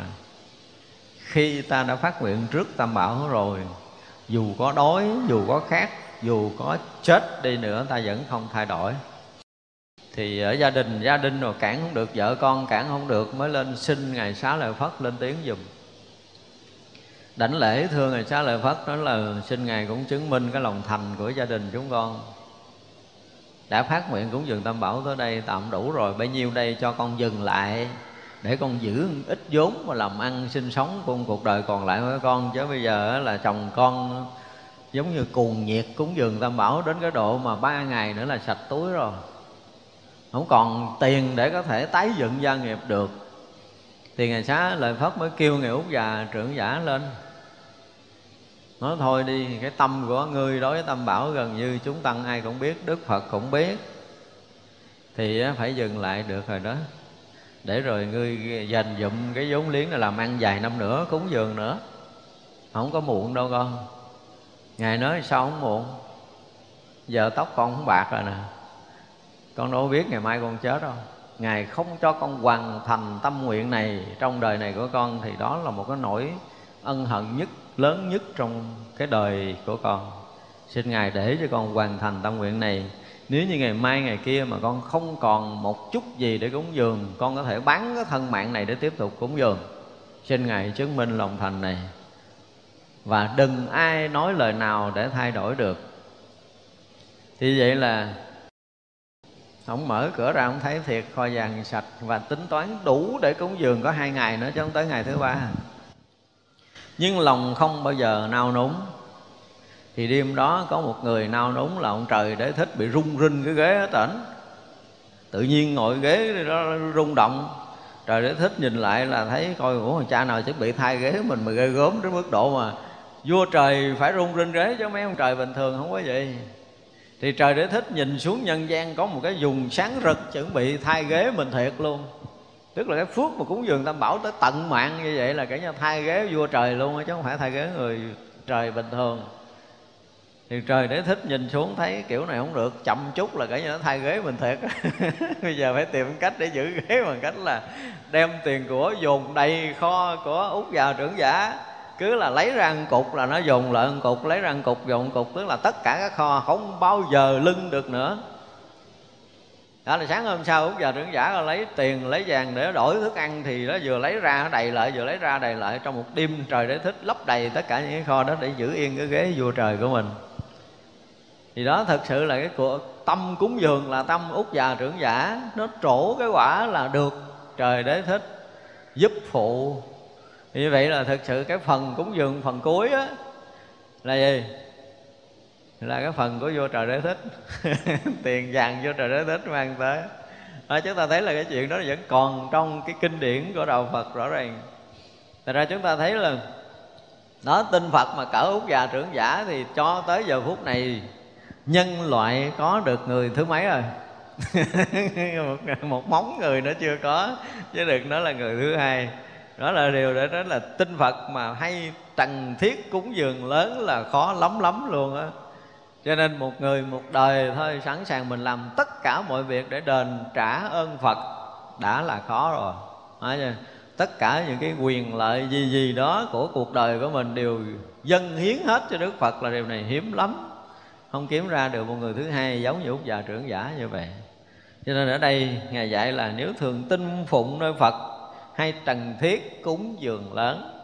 Và nếu hai trần thiết cúng dường lớn thì người này tin phật tư nghề niềm tin phật không hề có một cái sự thay đổi nào. Vì gần như lúc nào cũng sẵn lòng cúng dường chư phật hết không có lúc nào mà không có nghĩ tới cái việc phải được cái này, được cái kia, được cái nọ để cúng dường chư Phật. Để phụng trì tam bảo hết đó. đó là cái điều rất là khó với mà cái cái người học Phật bây giờ không? Rất là khó, có điều đó. Nếu thường tin phụng nơi tôn pháp thì nghe Phật pháp không nhầm đủ. Nếu nghe Phật pháp không nhầm đủ, người này tin pháp bất tư nghề chúng ta học Phật gần như lúc nào cũng cảm giác là sao? Có một cái gì đó chưa đủ. Thực sự khi mà chúng ta chưa có hoàn toàn giác ngộ á, thì cái việc học phật chúng ta không có lý do gì để chúng ta dừng lại hết. Nếu mà khó khăn thì à, thì thôi dừng cho rồi. Ví dụ như ở đây có một số người phật tử, lâu nay ngày nào cũng đi nghe pháp, nhưng bây giờ là bữa nay đó là trong người nó mỏi mệt rồi. Thôi để kỳ sau nghe cũng được, không ấy thì à, đợi giảng xong có băng mình nghe. Mình cũng không cần phải cố gắng làm gì. Nhưng mà thật sự tới giờ nghe pháp rồi là mình cảm thấy mình bất an, cảm thấy mình thiếu thốn, cảm thấy mình có cái gì á, nếu mà không đi nghe pháp mình thấy nó có một cái gì á, mình không chịu được, bắt buộc mình phải đi nghe. Không, mình thấy nó thiếu. Thiếu ăn bữa thấy dễ chịu hơn là thiếu pháp một ngày. Ngày nào mà không nghe pháp, ngày đó là cảm thấy mình thiếu thiệt, đêm đó mình ngủ không được. Là dứt phát phải nghe bù. Không có lúc nào nơi lòng chúng ta không có khát ngưỡng giáo pháp của đức phật như vậy là cái tâm khát ngưỡng giáo pháp đức phật đến mức độ tận cùng thì thể hiện cái gì? Thể hiện là chúng ta là người tin giáo pháp của đức phật, tin phụng nơi pháp của đức phật. Đối với mình, lời pháp là vàng ngọc, không có cái gì quý bằng giáo pháp của đức phật. Mình sẵn sàng đổi giáo pháp này bằng tất cả những cái vốn có trong cuộc đời của mình. Phải nói một câu thật là như vậy ví dụ như bây giờ mình à, mua món đồ ăn 10 đồng có thể ăn được ngày. Nhưng mà mua một cái đĩa pháp hay 50 đồng mình có dám bỏ tiền ra mua không? Mua liền khỏi suy nghĩ không trả giá. Nhất là mua kinh và mua băng giảng là không có trả giá. Đúng không? Giá nào cũng mua đã nói là quyển này là quyển kinh là giá nào cũng phải mua đây là đĩa pháp là giá nào cũng phải mua. Nhưng bây giờ có nhiều người mua một cái đĩa ca nhạc tới mấy trăm ngàn, mua đĩa pháp năm ngàn trả lên, trả xuống à. Có không? Có nhiều lắm, sao bán mắt người thôi bớt đi. Có nhiều người đi mua. Tôi thấy tới mấy cái điểm mà phát hành kinh sách nó trả lên, trả xuống, vui lắm. Vậy mà cũng gắng mua, trả hồi cũng bớt rồi nha. Bớt mới mua, không bớt không mua chúng ta đối với pháp nó còn có giá để có thể trả thì rõ ràng là chúng ta không có không có quý pháp đức phật. Thực sự khi chúng ta quý rồi thì giá nào chúng ta cũng đổi. Có những người là làm cực khổ 5 ngày, 7 ngày để xin được nghe một buổi Pháp thôi. Họ cũng có thể đổi được. À, Có người phải là nhịn ăn năm ba ngày để mua được một quyển kinh Phật để đọc Nhưng họ vẫn phải làm thì đó là những người thực sự tin pháp và nó dám đánh đổi tất cả mọi cái quyền lợi của mình cho giáo pháp, đức phật. Có những người họ gieo cái duyên bằng cách là gì?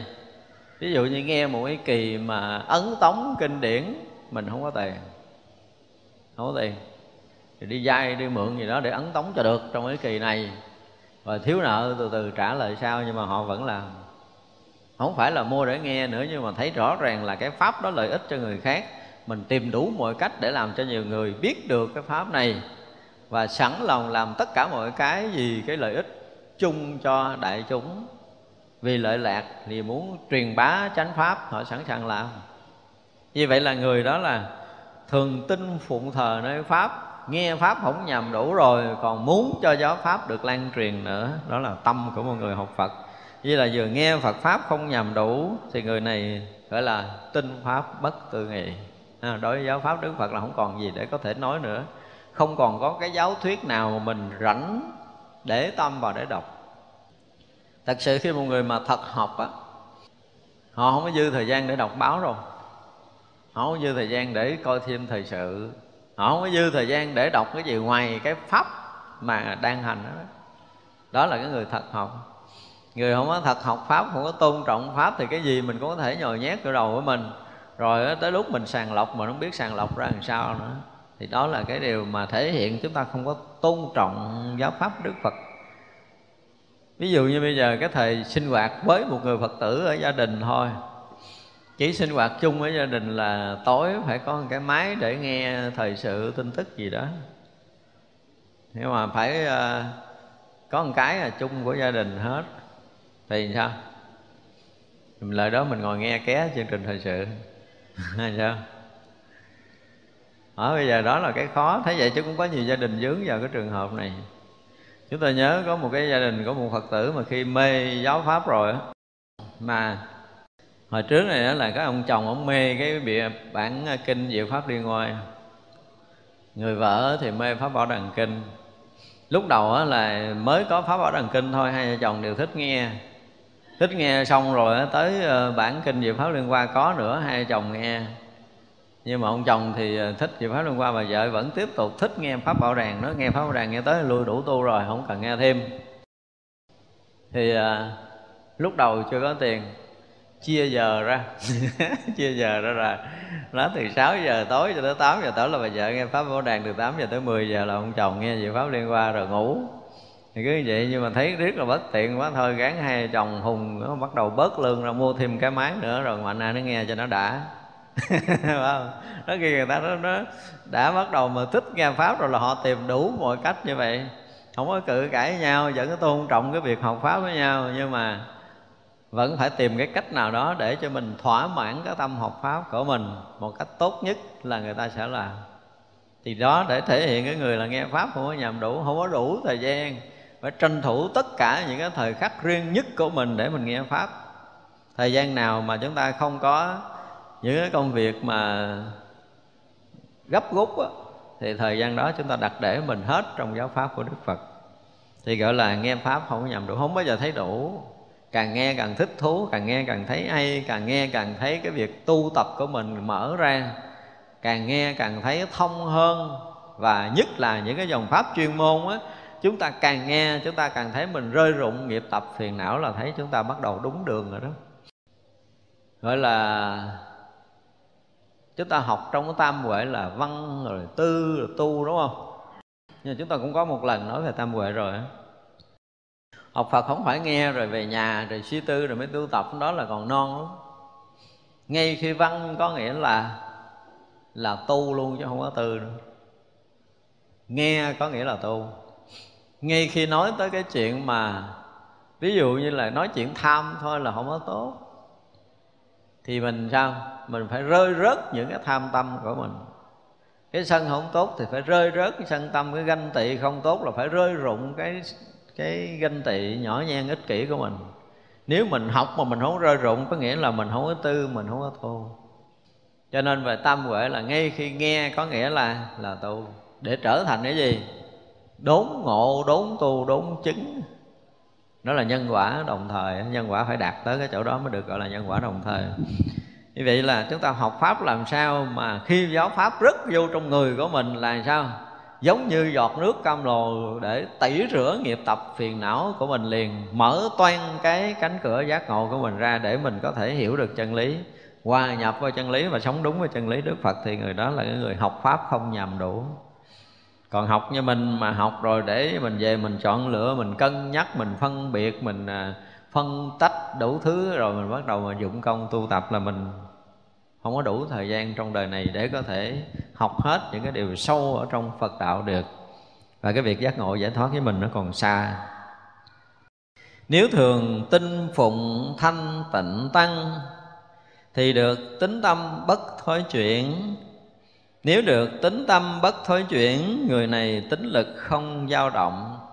Đó, đối với tam bảo là tin đức phật, ha, tin giáo pháp đức phật. Bây giờ tin chúng tăng thanh tịnh. Đây gọi là thanh tịnh tăng. Nó phân biệt rõ ràng là thanh tịnh tăng. Thì nếu như một vị thanh tịnh tăng mà chúng ta gặp, chúng ta nhìn thấy một người phát cái y như lai, chúng ta hết lòng kính tình như ở trong có một cái bài kinh nói, nếu như có một vị tăng thanh tịnh đến nhà, thì một phật tử đứng dậy để xá chào, thì người đó sẽ có một vị trí gì quan trọng đối với xã hội. Tức là mình là người quan trọng, thì nếu đi đâu thì sao? Đi gặp ai thì người ta cũng đón chào mình. Nhưng nếu một người thấy vị thanh tịnh tăng tới nhà mà chúng ta lấy ghế mời ngồi, thì người đó sẽ có một cái chiếc, một cái vị trí ngồi ở ở cõi trời. Nếu một vị tăng thanh tịnh tới nhà, ngoài việc lấy ghế thỉnh mời ngồi xong rồi gì nữa, chia sẻ nhau để cúng dường vị tăng đó, thì gia đình đó sẽ có một cái của cải lớn ở thế gian và cũng có một cái vị trí quan trọng ở cõi trời. Còn nếu một người mà thấy vị tăng thanh tịnh tới nhà, ngoài cái lễ lại cung kính cúng dường ra, thì người đó còn gì? Thưa hỏi giáo pháp. Thì người này trong tương lai sẽ được đại trí huệ giác ngộ giải thoát. Không? Thì bây giờ ở đây, một vị tăng thanh tịnh để chúng ta có đủ cái lòng cung kính tôn trọng, kính tin vị tăng đó thì sao? Được tính tâm bất thối chuyển. Nhưng bây giờ đối với tăng ni, chúng ta tính tâm bất thối chuyển không?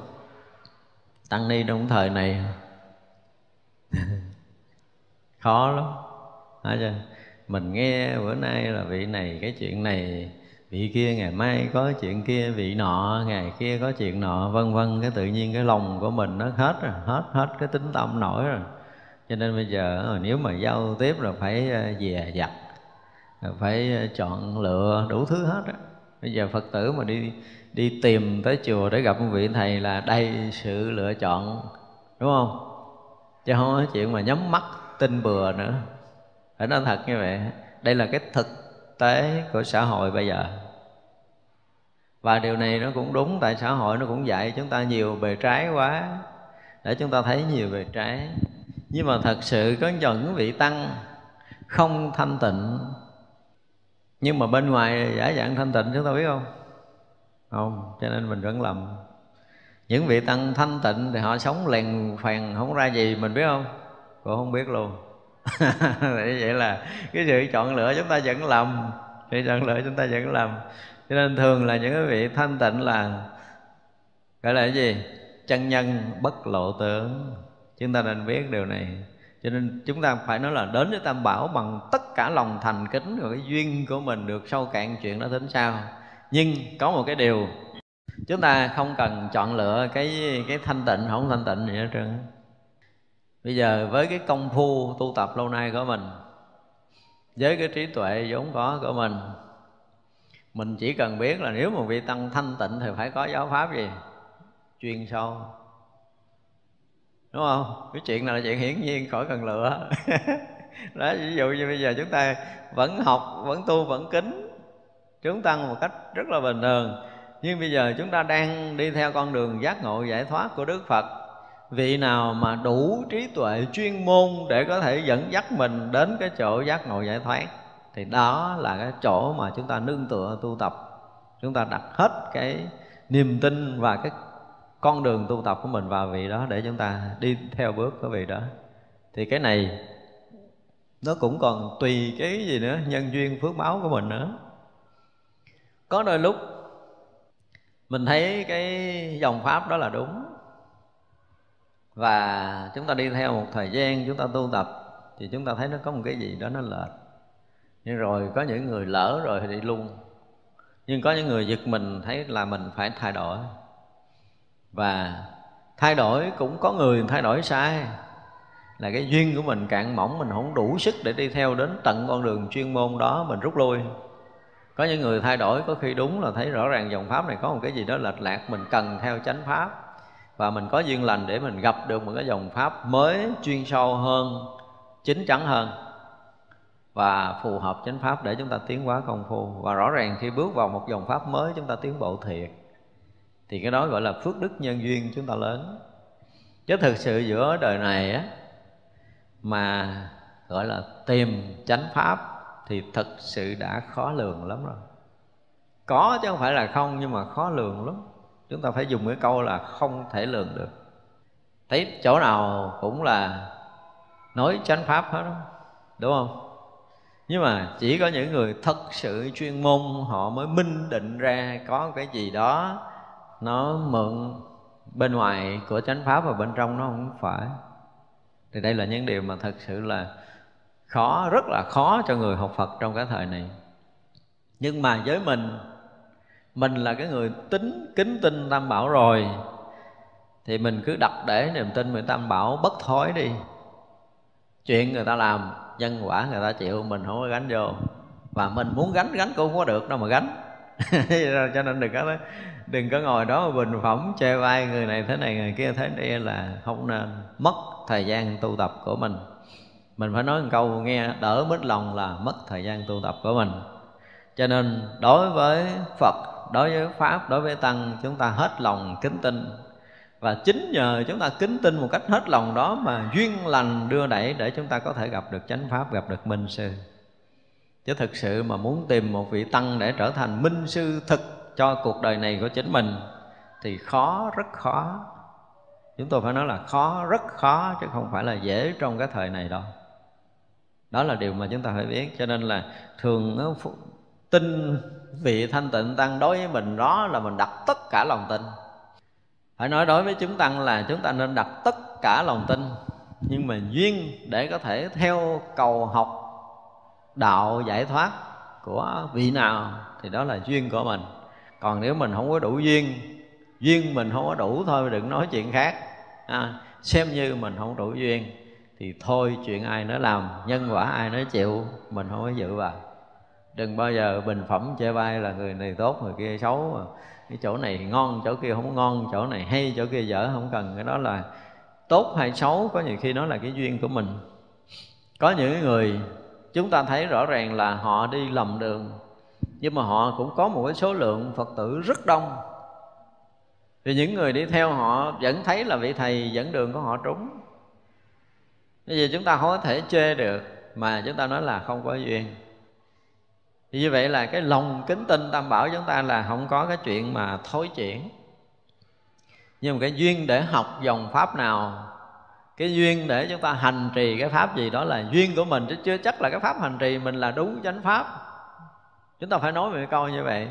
Chưa chắc chúng ta đang hành trì nó là đúng chánh pháp nữa thì đừng ai tự dỗ ngực xưng tên mình là cái người đi đúng mà pháp mình là duy nhất. Đừng bao giờ nói điều đó. Trong giai đoạn này với trình độ căn cơ của mình nó phù hợp với cái cái pháp này. Thì xem như mình có duyên với pháp này ở cái đoạn này, nhưng mà đoạn sau nữa thì chưa biết à. đoạn sau nữa, nếu thiện căn phước đức chúng ta sâu dày hơn chúng ta có thể đi theo dòng pháp mà đến một cái chỗ tận cùng của nó. Hoặc là thiện căn phước đức chúng ta sâu hơn, chúng ta có thể gặp một vị minh sư sáng hơn nữa để dẫn đường mình. Nhưng nếu mà thiện căn phước đức chúng ta không đủ, thì cái dòng pháp chuyên môn chúng ta không đủ sức để đi theo. Chúng ta dừng lại. Thì cái việc chúng ta dừng lại là chúng ta thấy là gì? Duyên mình không đủ. Đừng có để cái tâm khác. Chúng ta chỉ để dừng lại ngang cái chỗ là duyên chúng ta không đủ. Được rồi hả chưa? Chứ nếu không dễ phiền hà lắm. Và rõ ràng là cái việc mà học phật bây giờ thì gần như là cái việc mà chọn cái pháp tu đối với một số tăng ni và phật tử là một cái gì đó rất là khẩn thiết. Trong giai đoạn đầu khai mở cái tâm của chúng ta trên bước đường học đạo thì chúng ta là cái người mù mịt. Thì nếu thiện căn phước đức chúng ta có, tự động nó sẽ hướng chúng ta tới một vị minh sư rõ ràng. Và mình tu mình thấy nó có từng bước tiến bộ thì đó là cái phước đức của ta, thiện căn của ta và nhân duyên của ta đối với dòng pháp đó. Thì như vậy là nhân duyên mình có đối với vòng pháp này thôi, mình cứ hiểu vậy và mình cứ để tâm ở tầng đó là đủ. Đừng bao giờ thấy rằng ngộ tụi neo này là hay lắm, cái vị ờ, thầy của tôi là số một. Mấy người là không theo là mấy người dởm. Đừng bao giờ có cái tâm đó. Và chúng ta đã gặp cái điều đó nhiều lắm rồi và mình không nên can dự để mà phân minh là thầy mình là giỏi hơn thầy kia, không cần thiết. Nhưng mình phải coi lại là kể từ khi mình gặp cái dòng pháp đó, mình gặp vị thầy đó, mình sống tốt hơn không công phu mình có tiến bộ hơn không nghiệp tập phiền não mình có vơi đi không đó là việc mà chúng ta cần phải xem xét. Nếu như chúng ta đi theo dòng pháp đó mà nghiệp tập phiền não rơi rụng thật sự, đời sống chúng ta an lạc thật sự rồi trí tuệ chúng ta khai mở, phước báo chúng ta tăng trưởng, chúng ta sống thực sự an lạc trong dòng pháp đó là biết rằng cái duyên của mình nó có với cái dòng pháp này. Mình có thể tiến hóa, mình có thể thanh tịnh được, thậm chí là mình à, thiền định, mình giác ngộ cũng được. Và càng tu lâu hơn nữa thì cái việc mà nhập định của mình, cái việc khai mở trí huệ mình càng lúc càng càng rõ ràng hơn.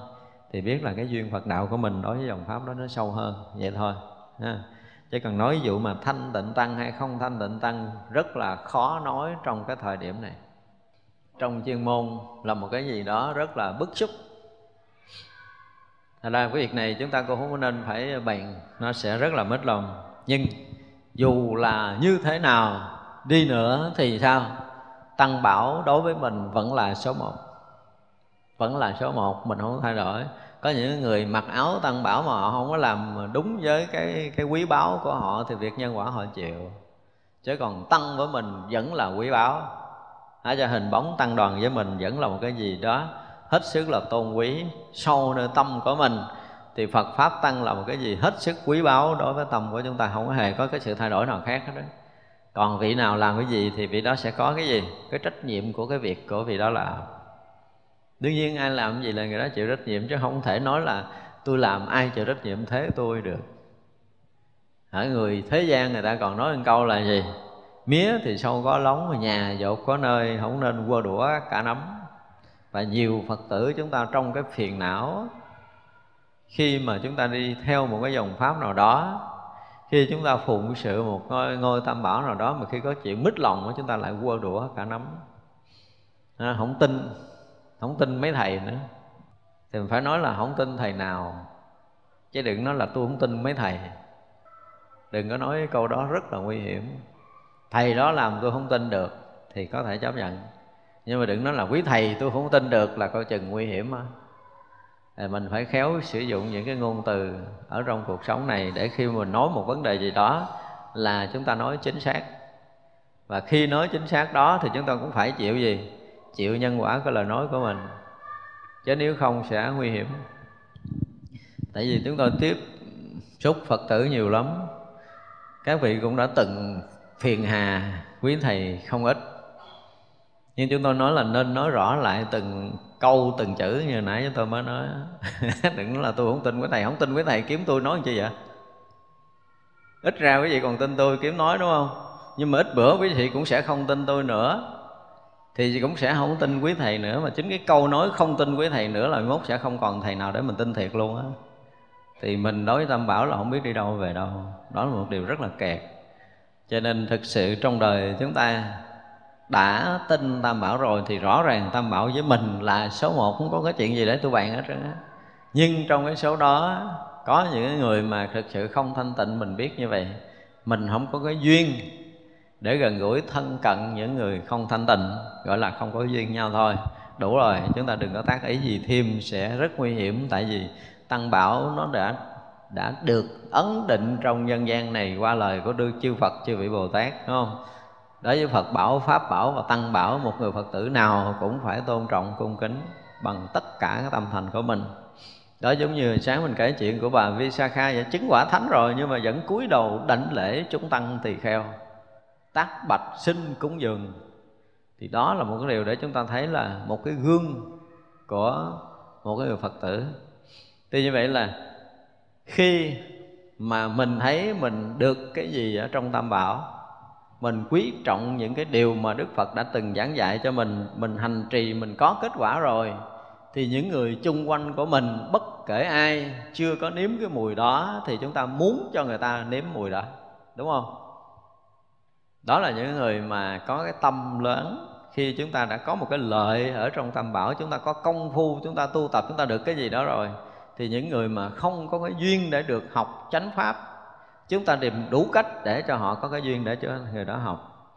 Không phải ai cũng muốn mình sai, nhưng mà vì cái duyên để được học đúng đường không có, chưa có đủ, họ chưa đủ cái duyên đó, thì làm sao đó mình tạo thiện duyên thì mình mới là người ngon.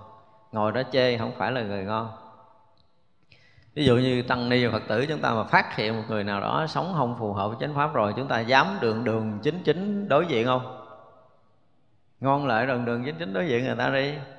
À, tiếp xúc một cách trực tiếp và bằng tất cả những khả năng của mình để mình có thể nói cho họ thấy rằng chánh pháp là một cái gì đó nó khác với cái việc họ đang làm. Và họ cần làm như thế nào để phù hợp chánh pháp lợi lạc cho chính bản thân họ? Thì mình mới gọi là một người phật tử chân chánh, một người học phật chân chánh. Tức là chúng ta sẵn sàng đối diện để chúng ta xây dựng một cách cởi mở, dẫn dắt người ta theo chánh pháp, chứ không phải là bài bác chơi bai. Thật ra cái người mà bài bác chê bai người khác không phải là cái người học Phật chân chánh. Cho nên khi nghe chúng ta mình chê một cái người nào đó Thì phải coi lại cái việc mình đang làm. Có phù hợp với chánh pháp không? Nếu mà chúng ta là cái người mà đại diện cho chánh pháp, Thì ngày nào đó đối diện với tất cả những người khác, Chúng ta phải làm gì? Làm cho người đó thấy được chánh pháp. Thì những người làm sai thì chúng ta làm cho họ thấy chánh pháp, thì mình mới được gọi là gì? Phụng trì chánh pháp. Chứ không phải vì phụng trì chánh pháp mà chê trách những người làm sai. Đúng không? Chúng ta phụng trì chánh pháp là làm cho những người sai họ quay trở về chánh pháp mới gọi là phụng trì chứ không phải chê bai thì chúng ta phải xét lại điều này. Ha, chúng ta quen là khi thấy người ta sai là mình chê. Thì đó là cái mà thể hiện công phu tu tập chúng ta còn kém. Thật ra đối với chúng tăng thấy chưa? Chúng ta có duyên để được theo học ai đó. Chúng ta có duyên để theo vị thầy nào. Chúng ta có duyên để theo dòng pháp nào Đó là duyên của mình. Và chỉ cần hiểu như vậy thôi, Tôi có đang có duyên với phòng pháp này. Trong giai đoạn này chứ cũng chắc là ngày mai mình còn theo được. Nhưng mà hôm nay mình cảm giác mình có duyên. Rồi đến tối nay mà nằm trên ba mình thấy ông thầy khác mình đi tìm. Đó là cái duyên mới của mình. Chứ đừng nói gì khác cái này là cái tôi sẽ có một cái duyên lành để có thể tiến bộ, công phu hơn, là gặp vị thầy chuyên môn hơn, trí tuệ hơn và sâu sắc hơn để mình có thể theo học. Thì mình nên cũng lễ tạ tam bảo là nhờ cái tâm thành kính đối với tam bảo lâu nay của mình mà mình được chuyển để được gặp chánh pháp, được gặp minh sư tốt hơn. Thì tất cả đối với mình nó là gì? Nó là một cái gì rất là là ân tình từ trước đến giờ không? Vị nào cũng là thiện tri thức của chúng ta, dạy cho chúng ta thấy được hai mặt trong cuộc sống này, đó là thiện tri thức của mình nếu thường tinh phụng, thanh tịnh tăng thì được tính tâm bất thối chuyển. Đến một lúc tính tâm chúng ta bất thối chuyển Thì chúng ta sẽ tin và phụng thờ thanh tịnh tăng. Ở đây dùng từ rất rõ ràng là phụng thờ, là cung phụng và kính trọng thật sự đối với chúng tăng chứ không phải chuyện khác nữa. Và niềm tin nó không bao giờ thay đổi trong cuộc sống mình nữa. Đó là điều mà chúng ta phải thấy. Có đôi lúc chúng ta thấy rõ ràng trong cái thời này á thì thường thường những cái đám tiệc thì chúng ta hay nói là sao? Cái từ mà chúng ta thường hay nghe là cái gì? Từ này tôi nghe cũng khó nghe lắm nhưng mà thường hay gặp lắm. Là cái đám cúng dường á nhiều khi mình cũng nói mình phát tâm cúng dường cũng có nhiều vị thầy cũng có nhiều vị sư cô nhiều người phật tử phải dùng cái từ là chân chánh hỏi tôi một câu là có, có uh, tăng đầu lô trong cái lễ ông không tôi nói, tôi không biết tăng đầu lô. Tôi không biết tăng đầu lô, tôi không biết. Đó, tôi cũng dừng chữ tăng là tôi cũng dừng chữ tăng à chứ không biết tăng đầu lô. Đôi lúc nó xảy ra những cái chuyện như vậy, đây là cái địa chuyện mà cũng nóng trong cái thời này, gần như là tất cả những cái lễ lọc là cũng có một số số không ít các vị tăng không phải là ở trong chùa tu tập mà đi tham dự các lễ lớn của các nơi. Nhưng mà không phải vì như vậy mà chúng ta nản lòng. Thật sự đối với chúng ta là gọi là phụng thờ chúng tăng hết lòng. Nếu là tăng thì mình sẵn lòng để thờ phụng. Vì cái tâm thờ phụng kính tinh này là cái tâm của mình. Và khi tâm chúng ta thực sự thanh tịnh á, nói thì nói vậy chứ cái gì á người thế gian dụng từ gì? Nồi nào úp dung đó. Vì vậy mà cái cái câu gọi là đồng thanh tương ứng, đồng chí tương cầu nó cũng sẽ hiện ra ở đây.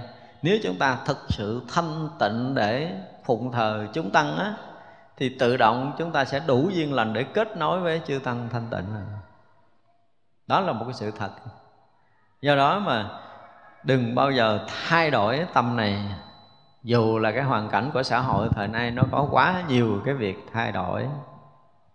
Bề mặt bề trái lẫn lộn. Mặt không ra mặt, trái không ra trái, đúng không ra đúng rồi sai không ra sai là cái thời này nó nhiều quá. Và khiến cho tăng ni và phật tử chúng ta cũng bị lay động và nhiều người không phải đạo phật. Họ cũng mượn những cái điều này để họ đánh giá thấp đạo phật. Thì chúng ta nghe nói, chúng ta cũng nhức nhói lắm, chứ không phải chuyện chơi. Nói gì thì nói không? Nếu mà người phật tử mà nghe người ngoại đạo chửi mà ông thầy chúng ta nghe dễ chịu không? Cũng khó chịu như thường. Thật ra là chính mình phải xây dựng được niềm tin bất thối đối với Tam Bảo. Cái đã. Còn cái chuyện bên ngoài họ nói gì họ nói. Và duyên lành nhiều kiếp của mình sẽ kết nối của mình với một cái dòng Pháp nào đó thực sự chính chắn, Đủ để có thể chúng ta tu tập cả cuộc đời còn lại của mình và thậm chí cái duyên lành này sẽ kết nối dài lâu để chúng ta có thể tu cho tới được giác ngộ giải thoát. Với một người đủ lòng tin thanh tịnh đối với chúng tăng ở đây gọi là gì? Thường tin phụng, thanh tịnh tăng. Tin tưởng và phụng thờ, chứ không có tâm khác. Dù chuyện gì xảy ra, như giới chúng tôi bây giờ, kiểu gì thì tăng, ni vẫn là cái gì đó để mà trân trọng chúng tôi nó không có cái tâm cái đó không thay đổi. Và điều này chúng tôi nghĩ rằng rất là nhiều người biết. Thành ra cỡ nào cỡ ha, một người phật tử cũng như những vị tăng ni của mình mà khi đã đạt tới cái niềm tin bất thối với tam bảo rồi chúng ta mới thấy cái điều hay này. Chứ bây giờ nói chúng ta còn lung lạc nha. Đến một cái ngày nào đó mà niềm tin tam bảo mình được gọi là bất thối rồi đó thì cái hình bóng của một cái chiếc quỳnh y đức phật ở đâu á? Mình đang đi một cái vùng xa lạ nào ha? Mà mình thấy được một cái chiếc áo người tu một cái là mình mừng ghê lắm. Giống như mình khát khao đi mỗi một cái vùng xa xa, mình vẫn gặp được một cái vị tu sĩ ở đâu mình cũng cần biết. Nhưng mà nó xuất hiện một cái người ở đâu ở trong làng mạc xa xôi, một cái nơi hẻo lánh rừng núi nào đó là với mình nó là một cái gì giống như ai cho mình món quà vậy đó gặp lại một người thân thuộc nhiều ngàn kiếp của mình hay sao đó thì đó, đối với tăng bảo với mình nó luôn là như vậy. Đi ra đường giữa chợ đông người mà thỉnh thoảng có một bóng dáng của một người tu với mình nó mừng lên. Mình thấy gặp người thân của mình ở trong đó. Đó hình bóng tăng bảo lẫn lộn trong nhân gian với mình, nó vẫn là một cái gì đó. Hết sức là trân quý chứ không có cái cái sự thay đổi. Thì đó là chúng ta có niềm tin bất thối với tam bảo và chính cái này là nền tảng ngay từ đầu của cái phẩm này mình nói. Nếu một người mà không đủ cái nền tảng này, thì những cái việc lớn lao và sâu sắc ở bên sau nữa rất là hiếm có xảy ra. Cho nên đối với chúng ta là được cái gì? Được cái thường tin và phụng không? Tin và phụng thờ thanh tịnh tăng. Thì được tính tâm bất thối chuyển. Nếu được tính tâm bất thối chuyển thì người này tính lực không dao động chúng ta học trong cái uh, trong cái gì? Ngũ căn và ngũ lực phải không? Tính tấn niệm định huệ không? Tính căn tấn căn niệm căn định căn và huệ căn. Tính lực tấn lực. Từ cái tính căn nó mới sinh ra cái tính lực. Cho nên ở đây gọi là tinh bất thối chuyển nó mới có được cái tính lực không dao động. Mà cái niềm tin trở thành cái lực rồi thì khó mình chuyển người ta chứ người ta không thể chuyển mình. Phải nói một câu như vậy nếu tin mà có lực rồi thì đủ để có thể chuyển người khác. Không ai có thể làm thay đổi niềm tin này được nữa. Còn tính căn chưa phải là tính lực thì à, căn đó phải bất thối. Còn nếu mà tính niềm tin mà chưa có trở thành cái căn bản để dao động thì thôi chịu. Chứ còn niềm tin mà thực sự căn bản, thì đối với tam bảo nó là một cái gì? Thực sự là nền tảng rồi, nó vững ghê lắm. Chúng ta không có sợ mình bị thay đổi đời này kiếp nọ dù có thay đổi như hồi sáng mình nói, dù mình có chết bất kể giờ phút nào, đi bất kể cái cõi nào, nhưng mà tam bảo với mình là cái gì đó duy nhất không thay đổi được cái điều này. Và như vậy thì biết ra mình đã ở được ngôi nhà tam bảo rồi. Ở cõi nào cũng ở ngôi nhà tam bảo hết. Thì người này là tính lực không dao động, lực của niềm tin trở thành một cái nội lực và đủ có thể chuyển hóa được tâm mình khi niềm tin đủ lớn là chúng ta đủ chuyển hóa mình. Khi niềm tin chưa đủ lớn, chúng ta không chuyển hóa được. Đó là điều mà chúng ta phải thấy. Cho nên lâu nay mà chúng ta tu tập thấy rằng mình vẫn còn ì ạch ra đó là cái niềm tin tam bảo chúng ta chưa đủ lực. Lực là ngoài cái việc chuyển mình ra, mình có thể chuyển người khác nữa thì niềm tin đó mới gọi là tính lực. Chứ không thôi, không thành lực được. Tính căng chưa nổi thì không tạo thành tính lực đó là điều mà chúng ta phải biết. Nếu được tính lực không dao động, thì được lục căn sạch sáng lẹ. Nếu được lục căn sạch sáng lẹ, thì hay xa lìa ác tri thức. Không? niềm tin mà có lực rồi á. Tính lực rồi tới về tấn lực. Không? Rồi tới niệm lực, tới định lực, tới huệ lực thì niềm tin đã đủ lực rồi thì gần như cái việc mà tu tập chúng ta không có cái chuyện thối lui nữa. Tinh tấn đến mức độ là mỗi một giây là mỗi một bước chuyển hóa tâm linh, mỗi một giây là mỗi một bước tiêu trừ nghiệp tập phiền não nơi tâm của mình. Mỗi một giây là mỗi một cái giây thâm nhập trong Phật pháp không rời gọi là niệm trở thành lực. Đối với Phật pháp gần như mình không phải xa rời, không phải quên nữa, mà niệm niệm đều là Phật pháp niệm niệm đều là hành trì trong giáo pháp Đức Phật, không xa rời để chúng ta trở thành định. Và có trí huệ giác ngộ giải thoát chỉ vậy là có lực rồi. Trong niềm tin của mình thì Đức Phật là giác ngộ giải thoát. Không? tăng là thanh tịnh. Và giáo pháp cao thâm đã thâm, đã nhiễm trong người của mình rồi thì suốt cái chiều dọc, chiều ngang gì của tâm thức của mình cũng là Phật, là Pháp, là Tăng, là ba cái chỗ giác ngộ, chỗ thanh tịnh, chỗ giải thoát, chứ không có xa rời được. Vì vậy mà lục căn chúng ta có thấy đi nữa thì chúng ta cũng thấy cái gì giác ngộ, chúng ta cũng thấy cái gì thanh tịnh, chúng ta cũng thấy cái gì hòa hợp, giải thoát, chứ không thấy khác được. Và chính vì vậy mà gì? Lục căn chúng ta sập sáng lẹ.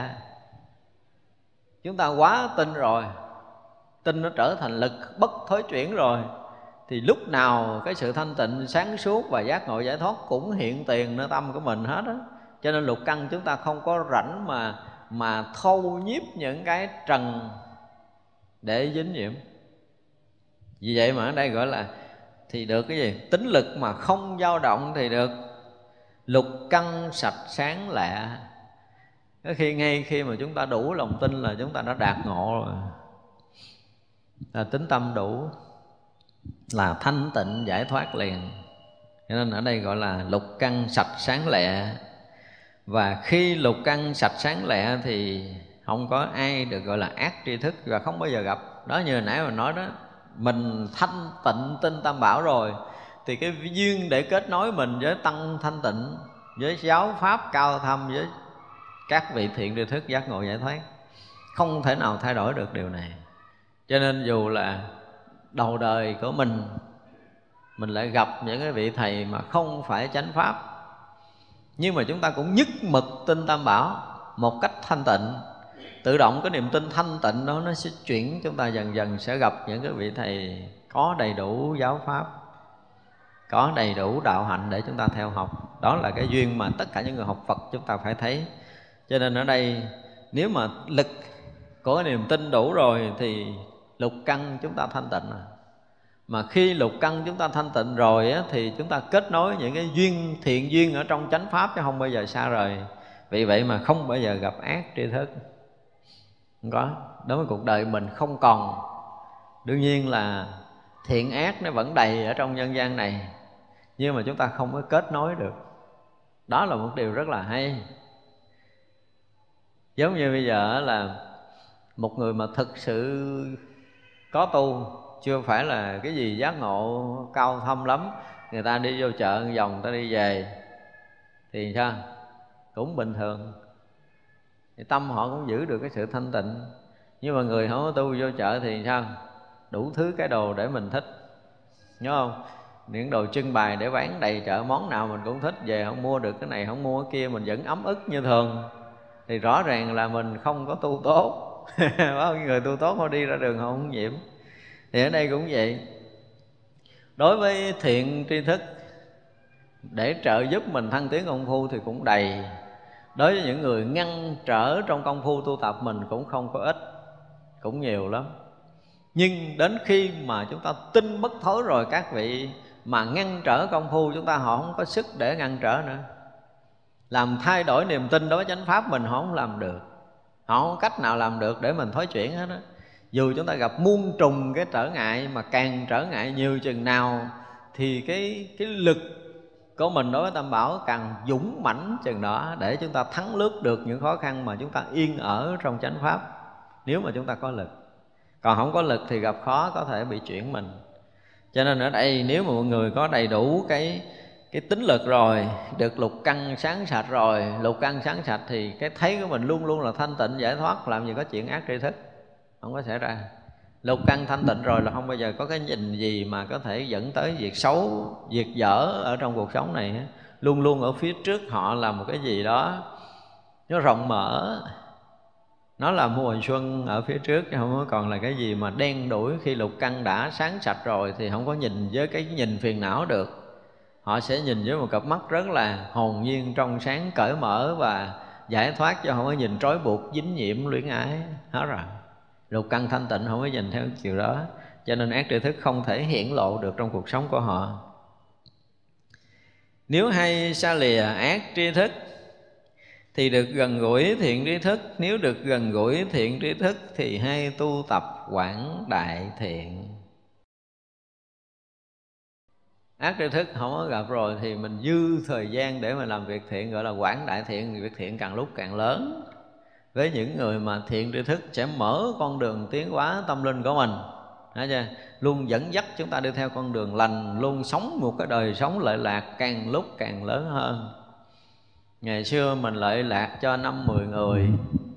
Bây giờ gặp những vị thiện tri thức có cách hướng dẫn chúng ta để chúng ta có thể sống một ngày lợi lạc hàng trăm, hàng ngàn, hàng muôn người. Mỗi một ngày sống, chúng ta lợi lạc rất là đông, rất là nhiều, rất là rộng, rất là lớn và rất là sâu. Thì đó gọi là quảng đại thiện. Tức là cái thiện chúng ta nó lớn, nó rộng, nó sâu, chứ nó không còn bình thường. Và nếu như chúng ta gặp đại thiện tri thức mà khai mở trí tuệ để chúng ta được giác ngộ giải thoát thì không phải lợi lạc cho trong cái cõi người này nữa, mà lợi lạc cõi trời và không phải lợi lạc cõi trời bình thường, mà lợi lạc cho khắp pháp giới mười phương này, gọi là quảng đại thiện. Một cái cử động, một cái hành xử dù rất nhỏ, chúng ta cũng hướng đến cái chuyện lợi lạc khắp mười phương pháp giới này. Tâm chúng ta không còn nhỏ hẹp như trước nữa. Thì đó mới gọi là gặp đại thiện tri thức, để gọi là quảng đại thiện của mình nó được rộng mở đúng với cái nghĩa gọi là đại thiện tri thức đó. Nó giống như Đức Phật bây giờ, thấy chưa? Dù là chúng ta chưa được gặp Phật trong đời, nhưng mà mình chỉ cần nghĩ về Đức Phật thôi, chúng ta có cảm giác yên bình gì đó, đúng không? Chúng ta có cái giác yên tâm cách lạ thường khi mà chúng ta hướng về Đức Phật của mình. Và tất cả chúng sanh ở khắp pháp giới mười phương này cũng có những cái còn sâu hơn mình nữa. Mỗi khi họ nhớ tới Đức Phật là đầy cái sự rung cảm, kính ngưỡng và và tri ân. Mình chưa à, chúng ta tu sâu một chút nữa mà mỗi lần cái tâm chúng ta hướng về Đức Phật là chúng ta có một cái sự rung cảm lớn lắm. Với đầy những cái sự rung cảm phải nói như vậy. Đó thì vậy là khắp pháp giới mười phương hướng về Đức Phật với tất cả những cái kết nối với cái kính ngưỡng với cái sự quy ngưỡng của họ. Thì đó là gì? Đó là lợi lạc khắp. Rồi chính cái tâm từ của Đức Phật đã rải khắp pháp giới mười phương khiến cho tất cả chúng sanh khắp pháp giới mười phương cảm được cái từ tâm này và được lợi ích khi hướng tâm về Đức Phật. Đó được gọi là quảng đại thiện. Còn những vị mà Bồ Tát những vị thánh đó, thì không có phút giây nào các vị lại không nghe giáo pháp của Đức Phật thuyết. Với mình thì mình nghe vẫn thầy thuyết bình thường như mình ở đây. Không? tới pháp hội mới nghe hoặc mở băng đĩa chúng ta mới nghe nhưng các vị thiện tri thức các vị đại bồ tát thì không phải như vậy. Với các vị thì nơi chốn nào cũng có lời pháp của chư phật. Cho nên gần như là phút giây nào cũng thân cận, gần gũi và học đạo của của chư phật ở mười phương. Vì vậy mà được khai mở trí tuệ để được giác ngộ, giải thoát thường trực liên tục, không có phút giàu giây nào mà tạm dừng cái việc giác ngộ, giải thoát của các vị thánh đệ tử đức phật hết đó nó gọi là cái quảng đại thiện cái thiện nó lớn cho tới các vị đại bồ tát được gặp đức phật để được giác ngộ, được nghe giáo pháp đức phật để được thành tựu đạo quả vô thượng chánh đẳng chánh giác của mình cũng đầy khắp pháp giới mười phương này. Thì đó gọi là đại thiện đó. thiện đó mà gọi là quảng đại thiện. Thấy chưa? Thiện đó mới thật sự là thiện lớn là làm cho con người ta đạt ngộ giải thoát đến mức độ cùng tận là đạt được vô thượng. Chánh đẳng chánh giác. Nếu hay tu tập quảng đại thượng người này được thành nhân lực lớn. Nếu người được thành nhân lực lớn thì được thù thắng quyết định giải. Hay tu tập quảng đại thiện, tức là không có phúc giây nào sống không lợi lạc khắp chúng sanh muôn loài cả, thì người đó gọi là người hay tu tập quảng đại thiện. Người làm thiện lớn, rộng và khắp. Phải không? Chúng ta nghe cái chữ quảng đại thiện là rộng là khắp là lớn. Thì không phút giây nào mà nói tới người đó là chúng ta sẽ thấy là cái chuyện gì làm của họ cũng có lợi cho người khác hết đó nhắc tới tên người đó là chúng ta biết rằng người này là cái người làm lợi ích cho thiên hạ chúng ta phải hiểu như vậy, một người quản đại thiện đến một cái lúc mà họ thành tựu rồi á, nói tới tên của họ thôi là chúng ta biết nói là những người chuyên làm thiện đúng không? Chuyên làm thiện. Cho nên ai mà gặp khốn khó gì là cũng ờ, cũng muốn kêu, muốn gọi, muốn nhờ và muốn liên hệ để cần cái sự trợ giúp. Và người này sẵn sàng giúp đỡ cho tất cả mọi người, mọi loài. Không có phút giây nào dừng nghỉ những cái duyên nào thân cận gần gũi thì làm trước không? Xa xôi thì từ từ làm tới. Chứ gần như không có bỏ chúng sanh nào, không bỏ sót một chúng sanh nào. Và nếu như mọi người mà hay tu tập như vậy thì được thành tựu cái nhân lực lớn. Ví dụ như ở trong cõi người, một người mà đại thiện thì sao? Ai trong cõi người mình cũng sao? Cũng mến. Thì như vậy là nhân lực người đó càng lúc càng càng đông. Còn mình mà mình làm cái việc gì đó, mình muốn mời mọc một nhân sự tới với mình, mà mời hoài không có ai phụ hết đó đơn độc cả đời. Thì vậy là gì? Là nhân lực của họ không có lớn. Không có lớn. Đấy vậy là cái người thân của họ càng lúc nó càng nhiều và ai cũng cảm giác là người thân, ai cũng có thể thân cận, gần gũi để cùng làm việc thiện lợi ích quần sanh với mình hết. Ai mà muốn nói tới cái chuyện làm thiện là nghĩ tới mình. Và ai cũng muốn kết nối với mình để làm việc thiện lợi ích cho nhiều người, thì nhân lực chúng ta càng lúc càng càng lớn. Cho nên là thường mà hành đại thiện thì nhân lực, người này thành tựu nhân lực lớn. Rõ ràng là nhân lực lớn cho nên chúng ta thấy những cái vị mà chân tu á, thì quần chúng của họ à, những cái người mà tới mà học hỏi thân cận gần gũi thì càng lúc càng càng đông lực lượng càng lúc càng lớn. Đó là người thường hành quản đại tiện, đó là cái việc rất là rõ ràng. Nếu người mà thành tựu với nhân lực lớn này thì sao được thù thắng quyết định giải? Ở nơi tâm của họ đạt được một cái sự quyết định rõ ràng trong cái thấy biết, giác ngộ giải thoát chứ không có lầm. Do cái thiện duyên đã quá lớn rồi, thiện căn quá lớn rồi, thì phước đức lớn và nhân duyên lớn.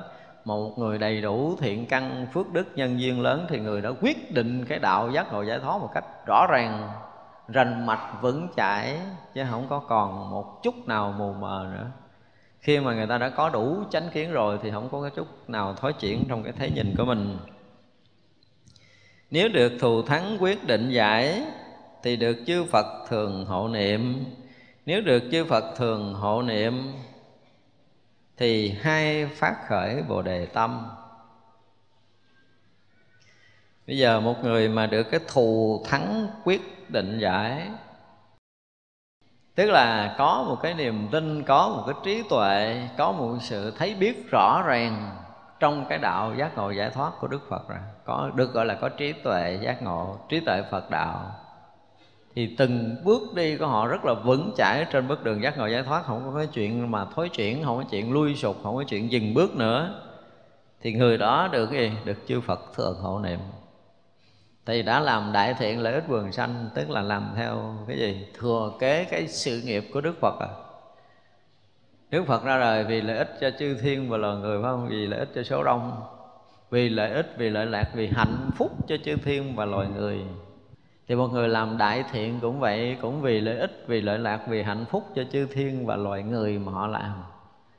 Cho nên là họ đang dần mò từng bước đi theo cái con đường của chư Phật. Vì vậy mà chư Phật thường hộ niệm, gìn giữ họ. Và một người mà thường được chư Phật hộ niệm rồi á, thì sao? Hay phát khởi bồ đề tâm người sống trong cái giác ngộ thì sao? Thân cận và gần gũi Đức Phật. Được xem là Đức Phật thường hộ niệm. Đức Phật hộ niệm có nghĩa là gì? Cái sự giác, cái trí giác, nó thường hằng hữu nơi tâm người đó.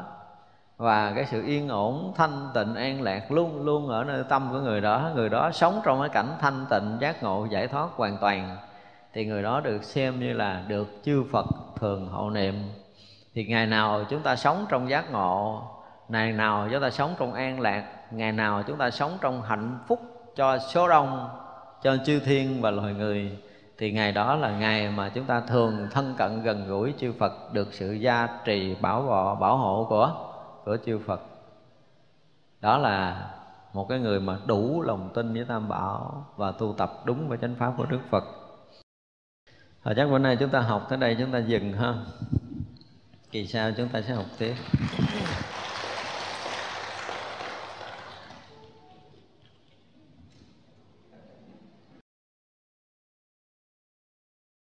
Rồi mời quý vị chắp tay hồi hướng chúng sanh vô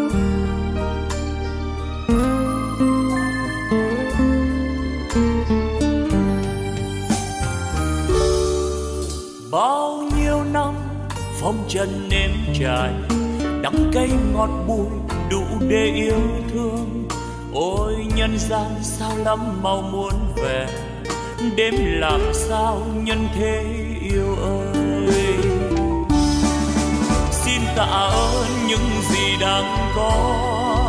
Xin tạ ơn phật tổ oai linh.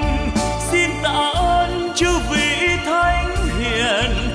Xin tạ ơn đất trời sông núi. Xin tạ ơn vũ trụ mênh mông. Xin đa tạ, xin trọng ơn tất cả đã cho tôi hương vị cuộc đời, đã cho tôi vị ngon trần gian, đã cho tôi niềm đau nhân thế, đã cho tôi trí huệ tuyệt vời. Để bây giờ đạo đời tỏ rằng ánh đạo vang tỏa khắp nhân gian. Ôi cực lạc, ôi niết bàn miên việt ôi thế giới muôn ngàn hoa rộ nở, âm nhạc reo vui khắp chốn trần gian. Nếu ai biết ta bà vui đến thế, đạo diệu màu tỏ dạng nghìn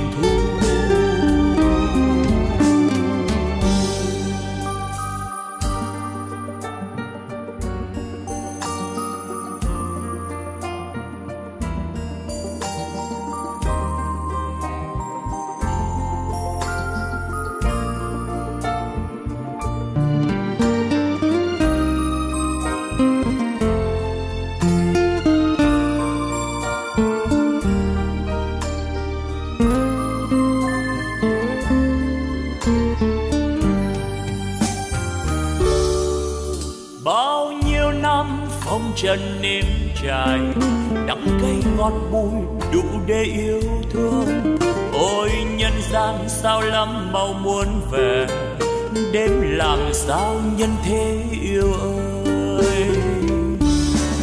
Xin tạ ơn những gì đang có, xin tạ ơn phật tổ oai linh, xin tạ ơn chư vị thánh hiền, xin tạ ơn đất trời sông núi, xin tạ ơn vũ trụ mênh mông.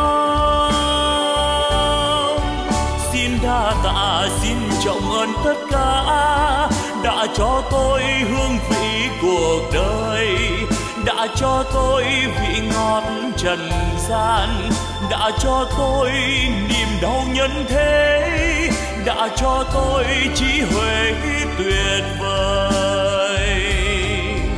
Để bây giờ đạo đời tỏ ràng ánh đạo vang tỏa khắp nhân gian. Ôi cực lạc, ôi niết bàn miên việt thế giới muôn ngàn hoa rộ nở, âm nhạc reo vui khắp chốn trần gian.